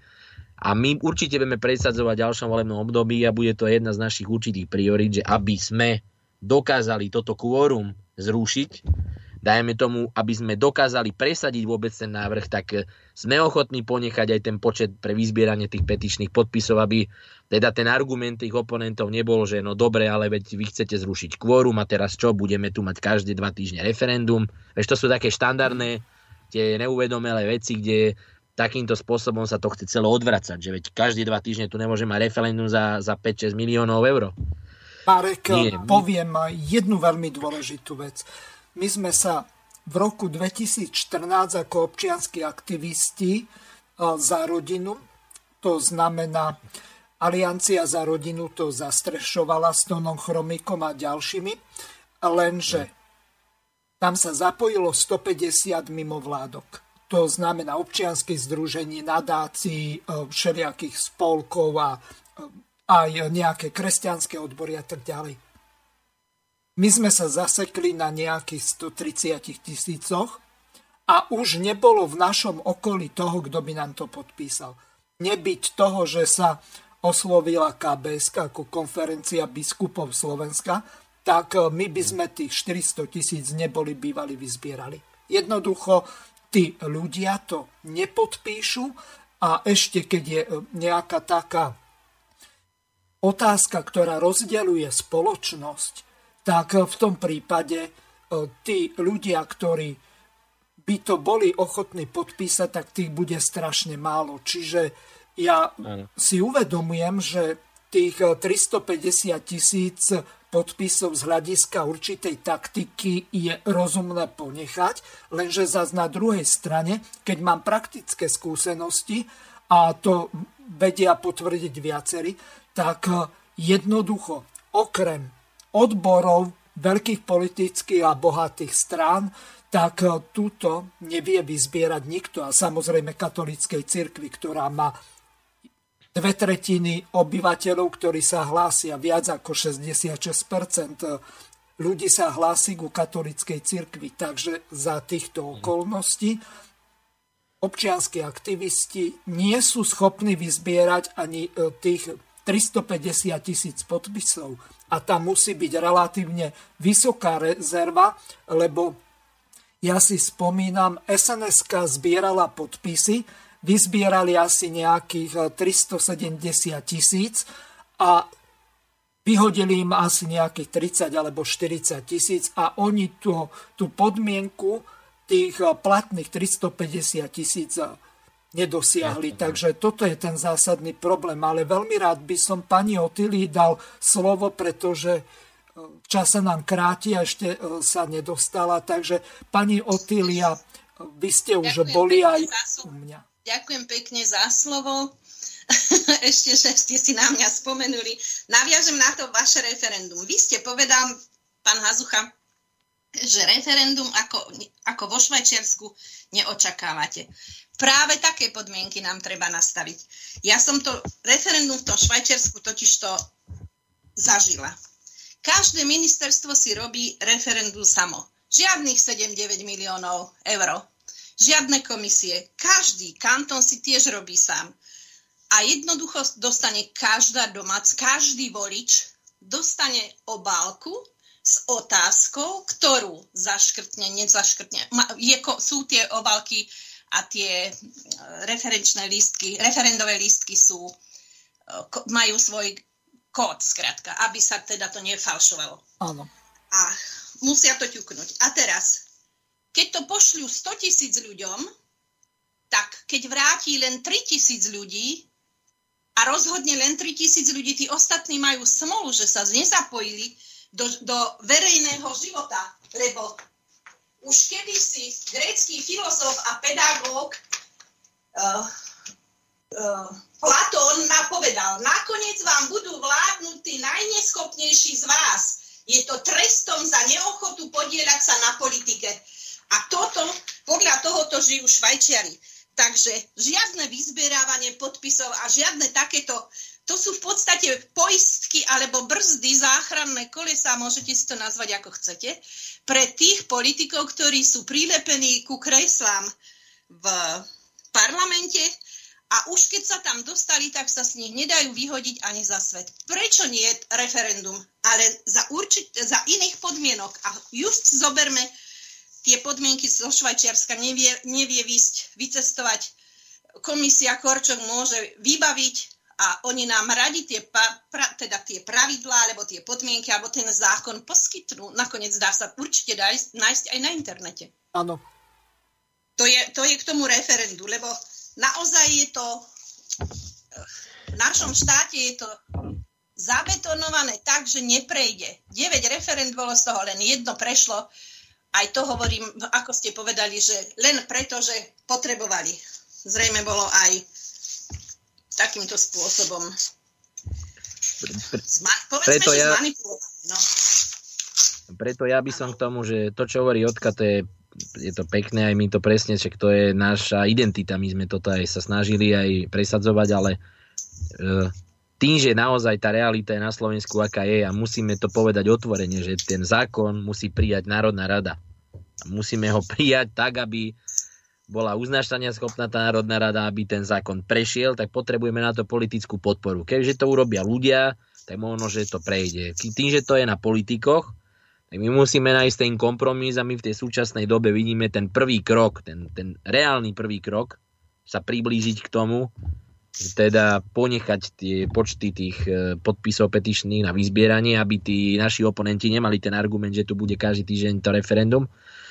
Ale jednoducho zruší to kvórum a to si myslím, že to je tá motivácia toho človeka, ktorý sa konečne zamyslí potom, že áno, aj moja neúčasť je presne to, že rozhodnem o tom referende, že som povedal, že buď áno alebo nie.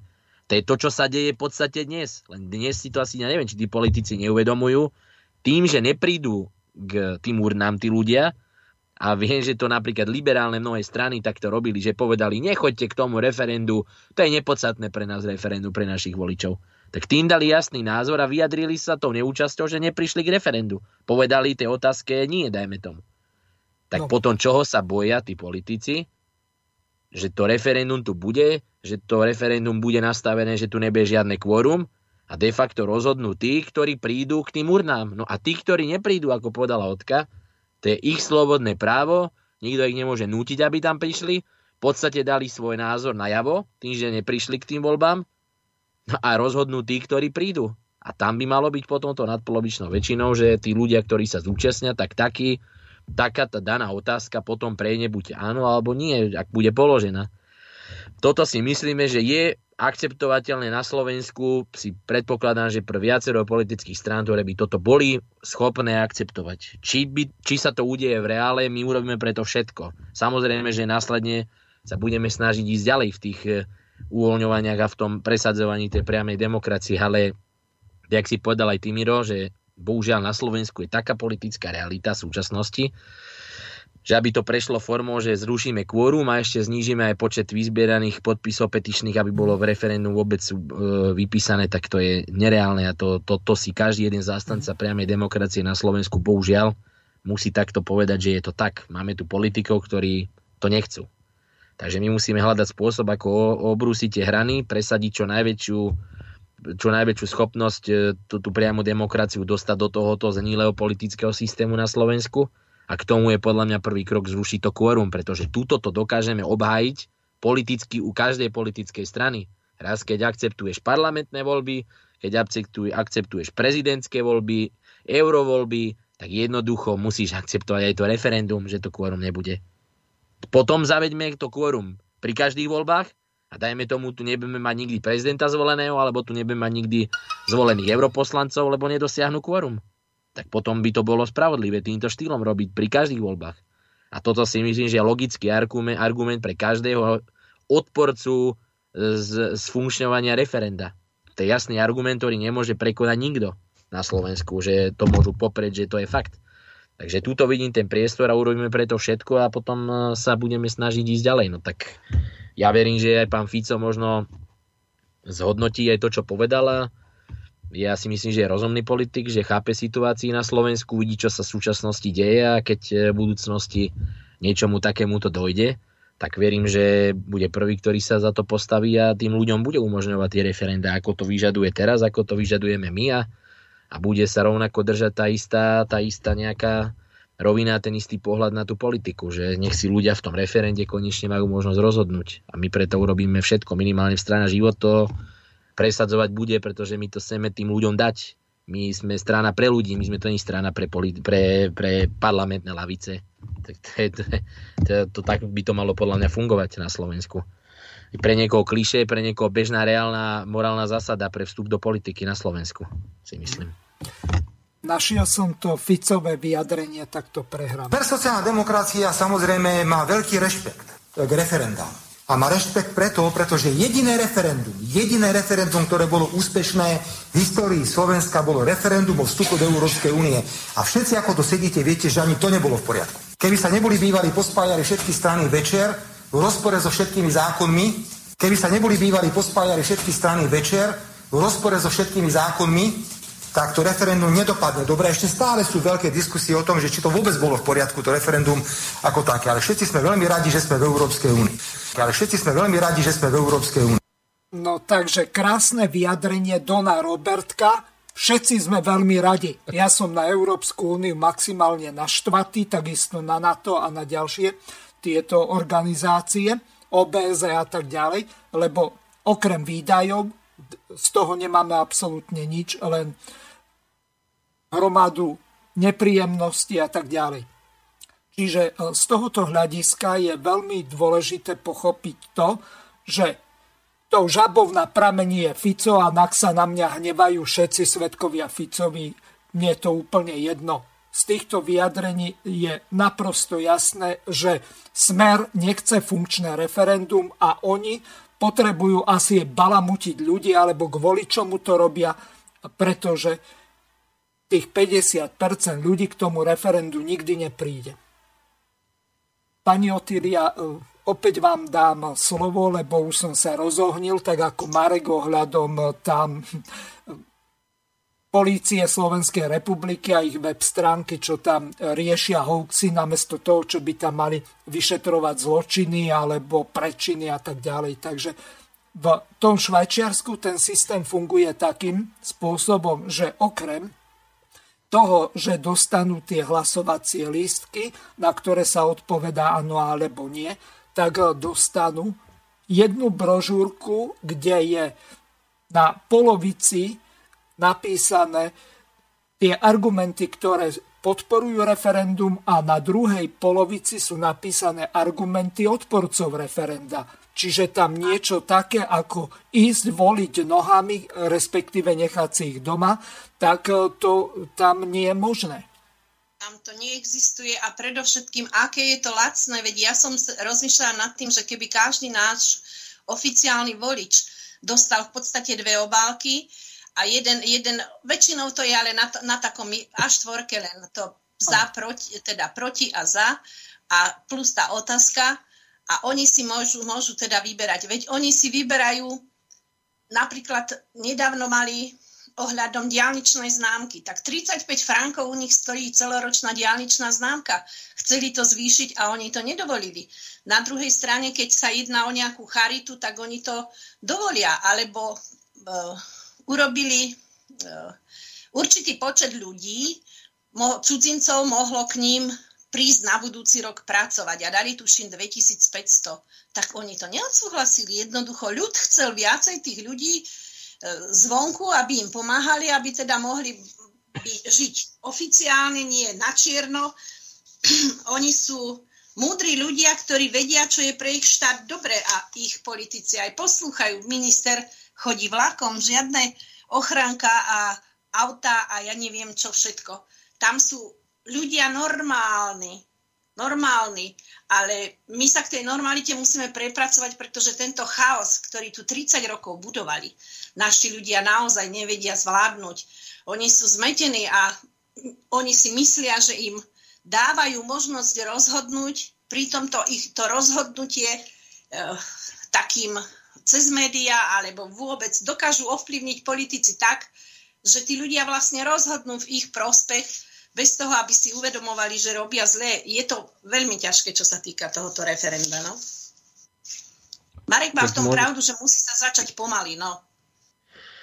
Musíme začať postupnými krokmi, ale tu by som chcel dať napríklad, Miro, tu taký príklad, vieš, keď o tom teda hovoríme teraz zhruba tak o tom referende, že, že ten príklad toho, ako tam by napríklad možno postupovali v tej danej otázke, napríklad to, čo sme načatli, že teda tie voľné nedele, že naša strana predklada tento návrh zákona, zajtra sa o ňom bude hlasovať, predložila a zajtra sa o ňom bude hlasovať, že toto by najmä tomu možno riešili tam úplne touto cestou, vieš, že by to bola položená otázka tým ľuďom, aby sa k tomu nejakým spôsobom vyjadrili. Vieš, na, na, ja keď poviem k tomu zákonu, ale tej, k tej voľnej nedeli, lebo to je také diskutabilné pre niektorých ľudí. Vieš, ja viem, že napríklad e, Saskari, liberáli toto hrozne ťažko trávia túto, túto definíciu voľnej nedele, pretože oni majú predstavu, že asi aj v nedelu treba murovať, stavať a všetko možné. Ak to nerobí, tak asi ne, nepracuje pre tento štát a je to nejaký, ja neviem, nepodstatný človek v hierarchie nejakých excelovských tabuliek tohto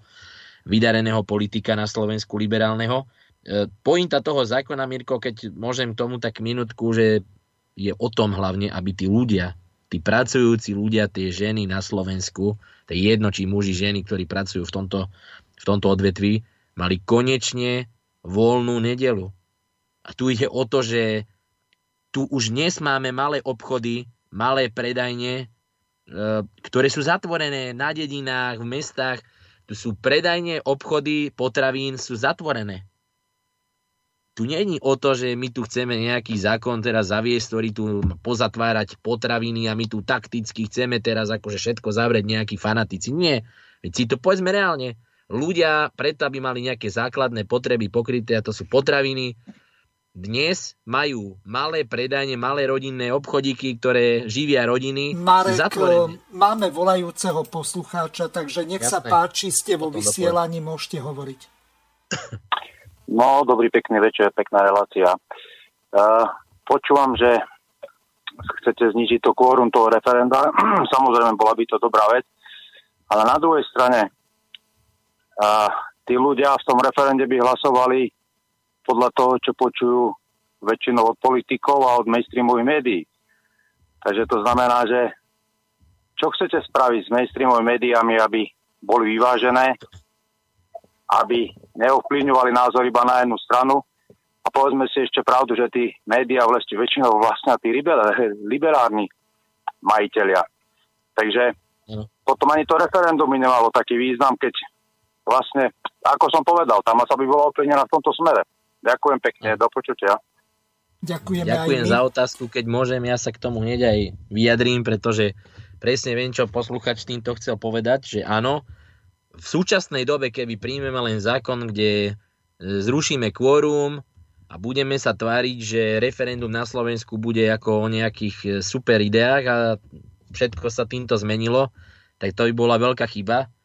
My v jednom šiku s týmto, že by sa robila, robila zmena v rámci referenda jeho sfunkčenia by sme pristúpili aj zákonnej úprave povinností či súkromných televíznych e, médií alebo, alebo, alebo štátnych, či rozhlas, či televízia jednoducho by museli byť jasne stanovené podmienky, kde jedna strana, ktorá je zástanca referenda, by mala rovnakú formu a rovnaký spôsob pre diskusiu a obsah časový pre, pre obhajobu toho daného referenda alebo proti tomu referendu a rovnako naopak. Čiže musí byť vyvážený priestor tak súkromných, jak v štátnych médiách, kde jednoducho zákonom by sme jasne stanovili, že podmienky pre referendum, pre komunikáciu, pre nejaký spôsob toho, aby sme popisovali tú referendovú otázku, bol rovnaký pre obe dve strany, či oponentov, aj zastancov toho referenda, pretože vždycky tá otázka referendum a vidíme to dnes, či bereme ku príkladu napríklad tie predčasné voľby a túto otázku, ktorá je dnes marená. Máme tu opozíciu, ktorý prezentujeme, že to referendum je potrebné pre občanov. Máme tu jasných 600 tisíc podpisov, čiže to minimálne tých 600 tisíc podpisov sú ľudia, ktorí chcú to referendum. Čiže oni sú za to, aby sa to prezentovalo.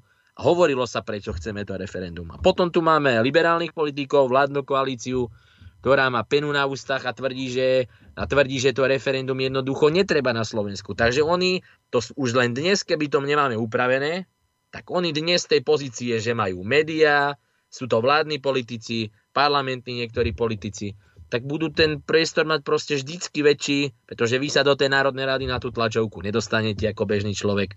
Vy si tú tlačovku po rokovaní vlády nemôžete urobiť, ak si to urobí súčasná vláda.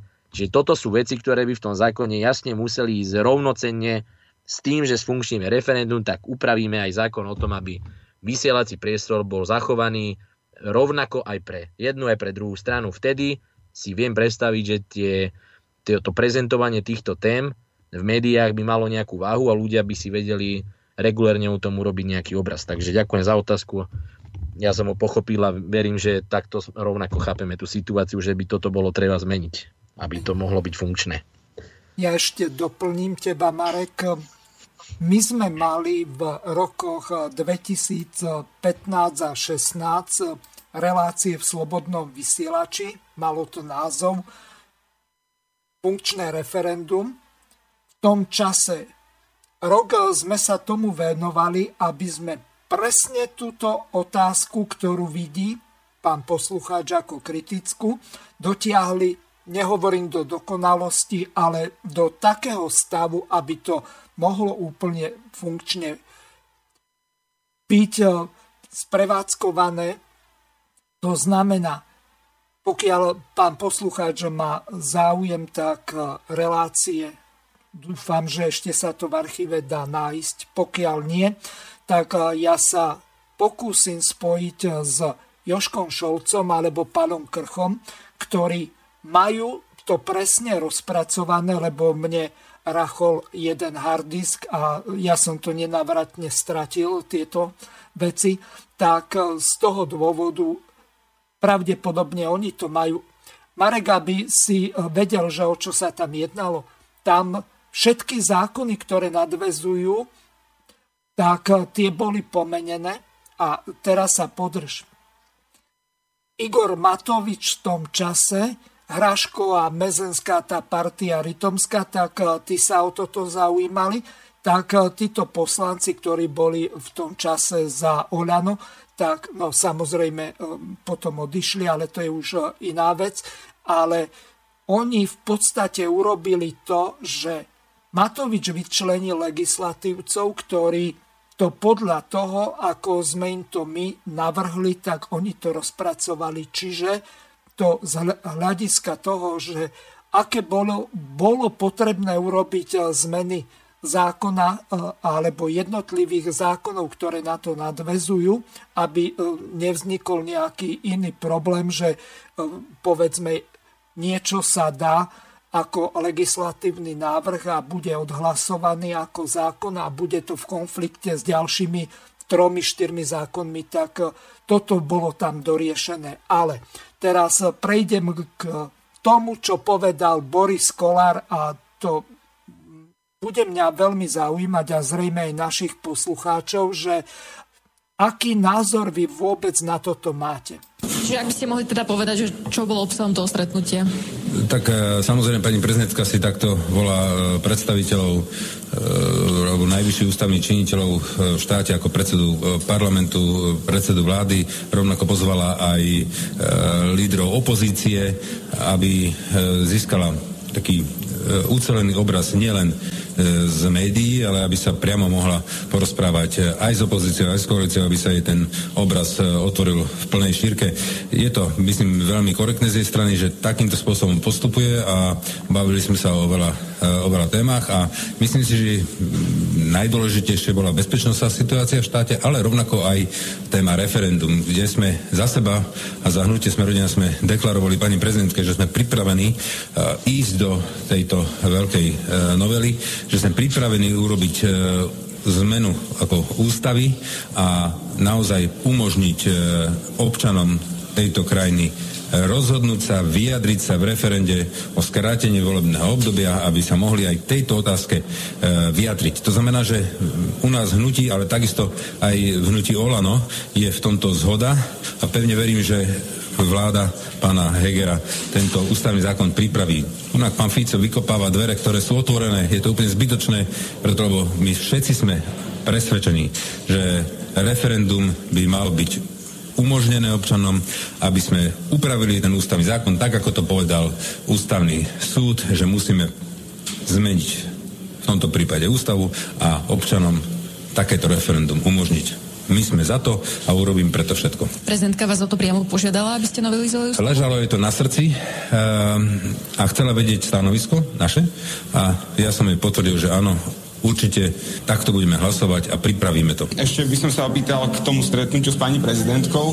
Z toho mi vychádza, že ten aj kľúč toho, koho si pozývala, že to je kvôli referendu? Že vás, pána predsedu vlády, dvoch o, iniciátorov referenda? Nie, nie len kvôli referendum, ale samozrejme táto téma jej ležala veľmi na srdci, aby, aby zastáva názor pani prezidentka, že toto by malo byť umožnené občanom, ale na to, aby to bolo umožnené a bolo to e, právne v poriadku, musíme zmeniť ústavný zákon, áno? A to je na nás. E, dostala od nás stanovisko, že my to podporíme. Ja osobne mám stanovisko pána e, ministra financí a predsedu Olana, pána Matoviča, ktorý sa v minulosti vyjadril, že tiež je pripravený toto podporiť, tak e, si myslím, že to prejde do decembra podľa rokovacieho poriadku by to nemalo byť možné, čo sa týka tej... Do decembra nie, no, tak v decembri by sme to mali mať už pripravené, aby sme to, keď to vyjde terminovanie, musím sa pozrieť, keď to vyjde v decembri, tak v decembrovej schodze, keď nie, tak v januárovej, aby to išlo. Samozrejme to treba odkomunikovať občanov, aby proste vedeli, že to príde, že to budeme uh, schvalovať uh, v parlamente a že budú mať túto možnosť. Upravíme ten ústavný zákon a ľudia sa budú môcť vyjadriť v referende aj o skrátení volebného obdobia. A to referendum bude na základe uh, Musí, nie, bude musieť, nie. Uh, referendum bude musieť byť nové, lebo to staré skončilo. Áno, áno, bohužiaľ, toto sa bude musieť ešte raz opakovať. Takže toľko Boris Kolár. Marek, môžeš to komentovať, alebo po prípade pani Otília. Povedz, Otka, chceš ty reagovať na to? Ja si myslím, že tieto vyhlásenia sú kam vietor, tam kabát. Vždycky sľubia, čo momentálnej situácii potrebujú. Nemyslím si, že s tým niečo urobia, veď sľubujú kdečo a možno by sme mali potom premostiť aj na, na tú tému dnešného dňa ano. alebo dnešného vysielania. Ale ja by som vás, páni, ešte poprosila o pár minút vy ste ma pri tom testovaní, očkovaní a rúška vynechali a ja by som k tomu tiež chcela niečo povedať. Viete, že robíme uh, tú právnu pomoc pre, najmä pre rodičov a pre deti, ale urobili sme aj, teda právne sme rozložili aj manuál pre riaditeľov k školskému semaforu, potom sme urobili trestné oznámenie a teda právne sme vysvetlili prevádzky, a vstup do prevádzok, ako, akej, ako je to s predkladaním testov a covid pasov. Potom e, k zamestnávateľovi sme urobili právny doklad, že očkovanie je dobrovoľné a pre akýkoľvek nátlak na zamestnanca, že je nezákonné, čo nám potvrdil aj Národný inšpektorát práce. A tieto všetky, tieto všetky doklady sa nachádzajú na našej stránke www.covid2021pomoc.sk Poprosila by som, keby ste to tam možno aj, ja neviem, či na obrazovku, alebo tak nejakým spôsobom trošičku pán Hazucha dal, dali, teda aby sme, aby ľudia vedeli, že takáto právna pomoc sa poskytuje všade. Ja som chcela k tým rúškam a testovaniu etický pohľad. Testuje sa bez, absolútne bez vedeckého základu a ani štátne orgány Slovenskej republiky netušia, nevedia vôbec vyhodnotiť funkčnosť či použiteľnosť PCR testov, ich mieru falošnej pozitivity, ani to, čo vlastne testujú. Lebo pojem testovanie je v e, slovenskom právnom systéme zakotvený v zákone číslo 317 z roku 2016 ako transplantačný zákon a tam je napísané, testovanie na účely tohto zákona je vykonávanie laboratórnych testov na vyšenie, vyšetrenie vyšetrenie darcu ľudského orgánu, ľudského tkaniva, ľudských buniek. Čiže doterajšie opatrenia ohľadom testovania, ohľadom rúškovania boli neúčinné, testovanie je úplne zbytočné na príjmanie týchto proti, protipandemických opatrení. Je to bez vedeckého základu. A najviac ma dostali rúška v škole. Tak rúška v škole sú zrušené, Kedy si, keď sme boli mladší, alebo keď bol mladší tento štát, tak všetci vieme, že na dedine bol najrozumnejší učiteľ, lekár a farár. To boli tri osobnosti, ktoré, ktoré si ľudia považovali a čo povedali, to platilo. A v televíznych novinách včera bolo ako učitelia sa chvália, že deti si už tie rúška chcú nechať sami od seba. Prepadne Jana, Veď lekári, ktorí vychádzajú z empirických skúseností, vedia, že dlhodobé nosenie prekrytie, prekrytia horných dýchacích ciest prispieva poprvé k respi- e, vzniku respiračných ochorení a nosením rúška si zabíjame vlastné pľúca. V našom mozgu nastávajú degeneratívne procesy a s prebiehajúcim chronickým nedostatkom kyslíka sa zväčšujú. Stratené nervové bunky sa už nikdy neobnovia. Čo je raz preč, je navždy preč a to si neuvedomujú rodičia aj učitelia? Veď neexistuje žiadna opodstatnená lekárska výnimka pre prenosenie rúšok, pretože nedostatok kyslíka je nie len nebezpečný pre každý mozog, ale je nebezpečný srdciar vám povie, že aj pre vaše srdce, aj pre vaše plúca. Čo, ja, ja nie som lekár, ale ľudia si to musia trošičku aj naštudovať, alebo lekári sú tiež teraz už, ja neviem, uplatení keď toto nevy, ne, ne, majú teraz zákaz vydávať akékoľvek potvrdenia pre deti, že nemôžu dýchať. Tak keď vám dieťa omdli, ona mu dá dolu to rúško, otvorí mu okno a potom mu to rúško znova nasadí. Však to je strašné. To je strašné. A rieši to odborná pandemická komisia. Bola zložená vždycky z 18 členov, z toho 4 boli lekári a 14 bolo politikov. A tí lekári, vieme všetci, akí to boli vyvolení, zdravotníc, zdravotníckí odborníci, ktorých nikto z nás by teda ne, ako neuznával.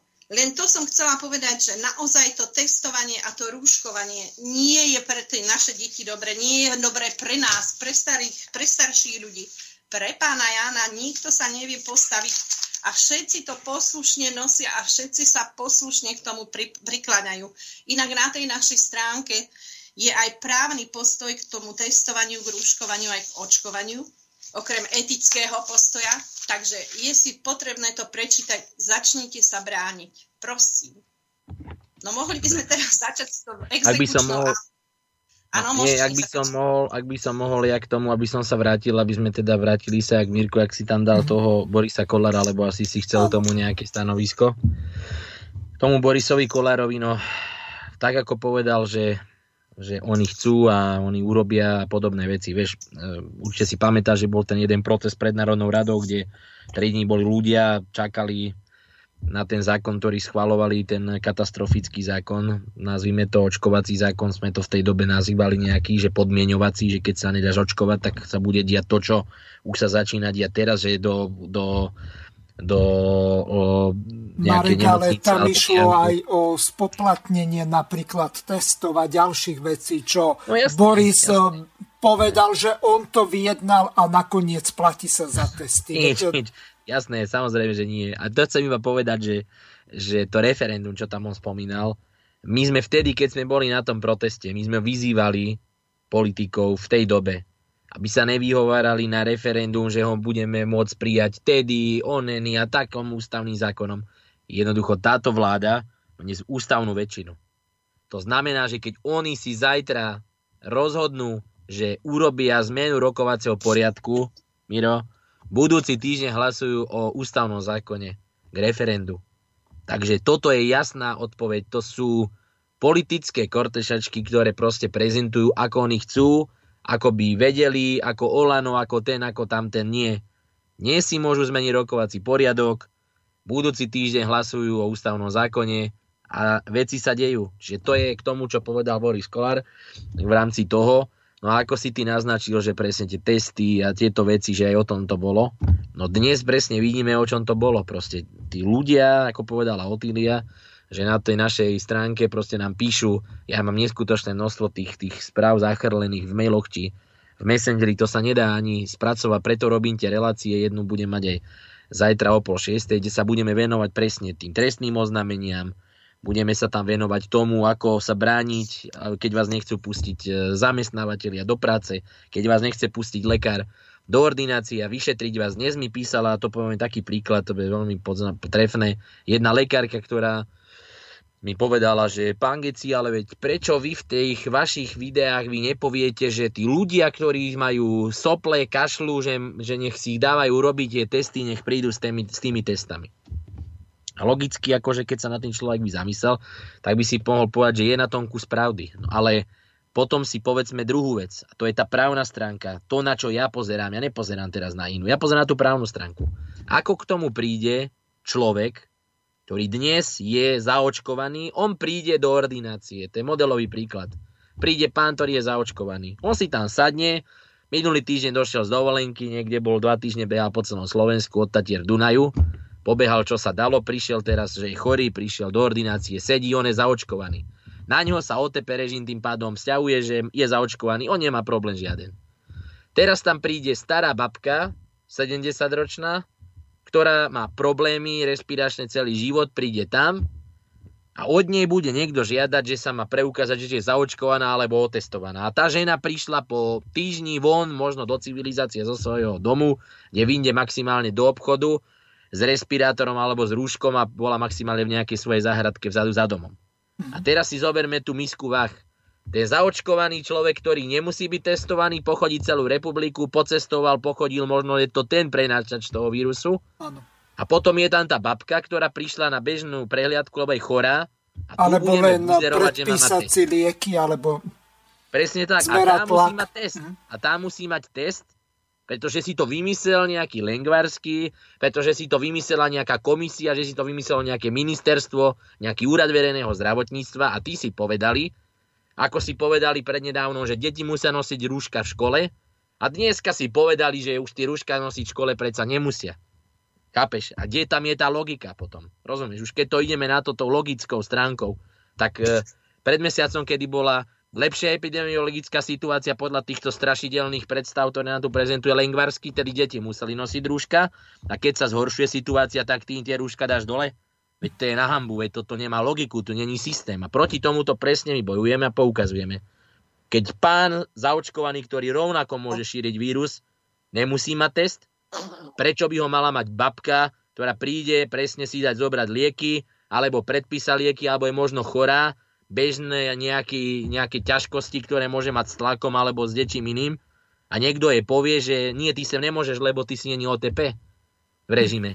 Tak toto my nebudeme nikdy s týmto súhlasiť. A bohužiaľ, deje sa to, ale ako mi táto lekárka povedala, že ona za seba púšťa pacientov bez toho, aby sa niečím preukazovali a že iba skutočne naozaj, keď sú nejaké vážne prípady, že je tam vážne podozrenie, že niekto v rodine už prekonal ten COVID a ten človek tam príde do tej ordinácie, no tak to už je potom o tom každom jednom človekovi, že jakým spôsobom k tomu pristupuje, že či je fakt normálny a keď mám niečo také priamo, no tak sa sám zamyslím, či to je vhodné, aby som tam išiel medzi tých ľudí. Ale keď ja ako bežný človek prídem k lekárovi, veď preto tam chodím, ja tam nechodím na návštevu ani na nákupy, idem k lekárovi, lebo ma má liečiť. Uh-huh. Keď mňa mal liečiť niekto na základe toho, že mám pobehať najprv nejaké testy po, celý, po celom meste, aby ma niekde vyšparali v nose a potom som tam došiel s dokumentom, ktorý pre mňa nemá žiadnu výpovednú hodnotu ani pre toho lekára, tak toto ja odmietam, pretože to je podľa mňa len biznis, to treba po otvorenie, to kšeft, je to buzerácia a je to niečo, kde sa chceme tváriť, že my bojujeme s nejakým vírusom a pritom máme nezmyselné nariadenia a podmienky, ktoré ten vírus nijak neobmedzia. No ho neobmedzíme týmto. Sú úplne nezmysly.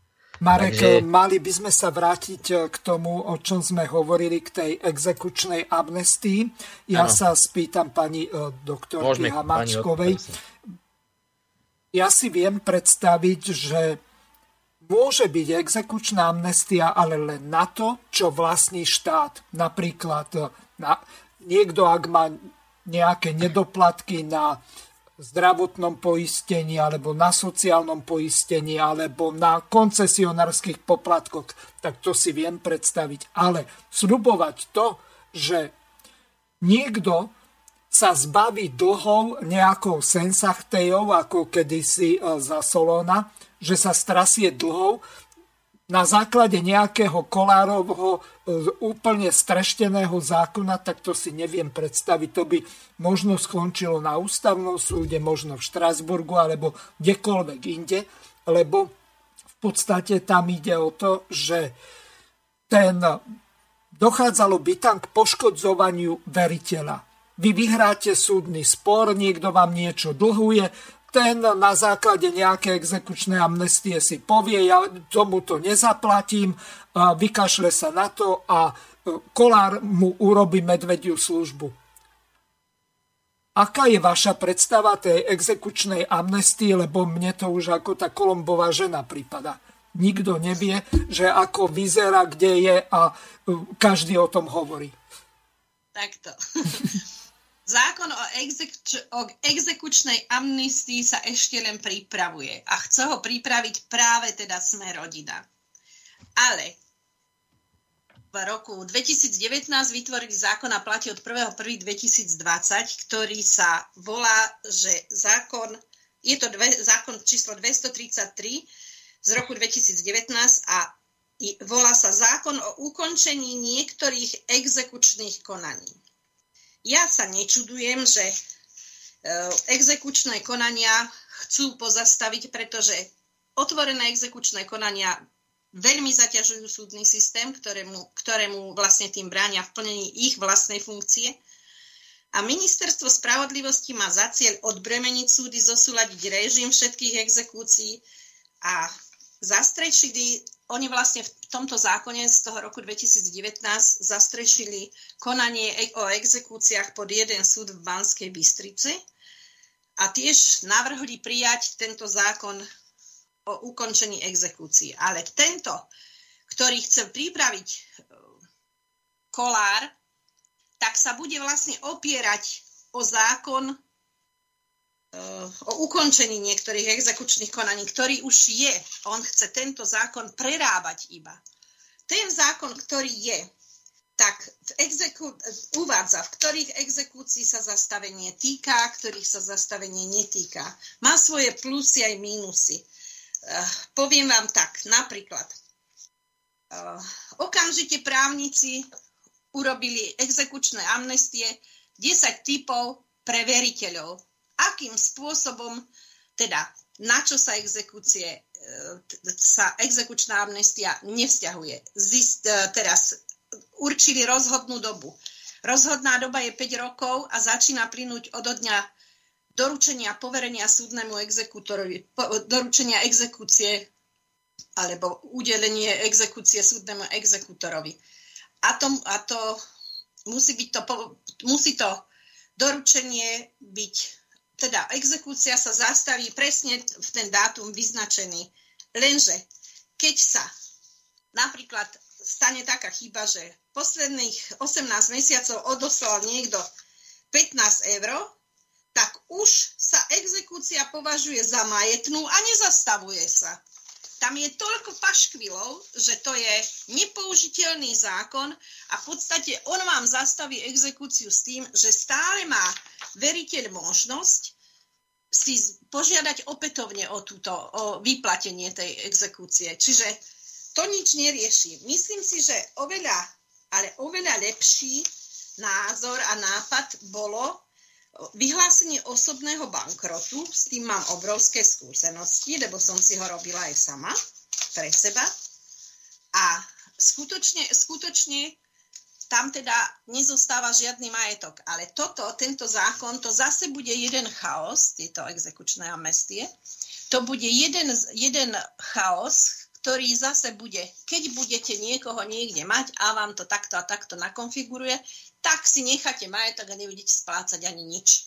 Samozrejme, že tam, tam je tiež, ako ste správne povedali, tak tam sa snažia, tam sa snažia trovie, trovie exekúcie dajú na veriteľa. A teda toho veriteľa akým spôsobom uspokojiť, oni sa tam uh, snažia tieto štátne, že prevezme štát. Ale v to, a v tom osobnom bankrote je to žiaľ také kruté, že tam, keď si ja od vás požičiam 10 tisíc eur, vám ich nebudem splácať a pôjdem do, do konkurzu, do osobného bankrotu. Ja už by som nemohla, pretože môžete mať osobný bankrot. Pani Otília, bohužiaľ viac času nebudeme mať. Ja vás pozvem do relácie.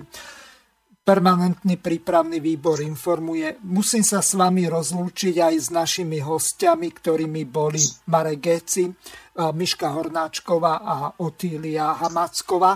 Lúčim sa s vami a prajem vám príjemné počúvanie ďalších relácií Slobodného vysielača. Do počutia. Vysielací čas dnešnej relácie veľmi rýchlo uplynul, tak sa s vami zo štúdia Banska Bystrica Juh lúči moderátor a zúkar Miroslav Hazucha, ktorý vás touto reláciou sprevádzal. Vážené poslucháčky a poslucháči, budeme veľmi radi, ak nám zachováte nielen priazeň, ale ak nám aj napíšete vaše podnety a návrhy návrhy na zlepšenie relácie, lebo bez spätnej väzby nebudeme vedieť relácie zlepšovať, za čo vám opred veľmi pekne ďakujem. Do počutia.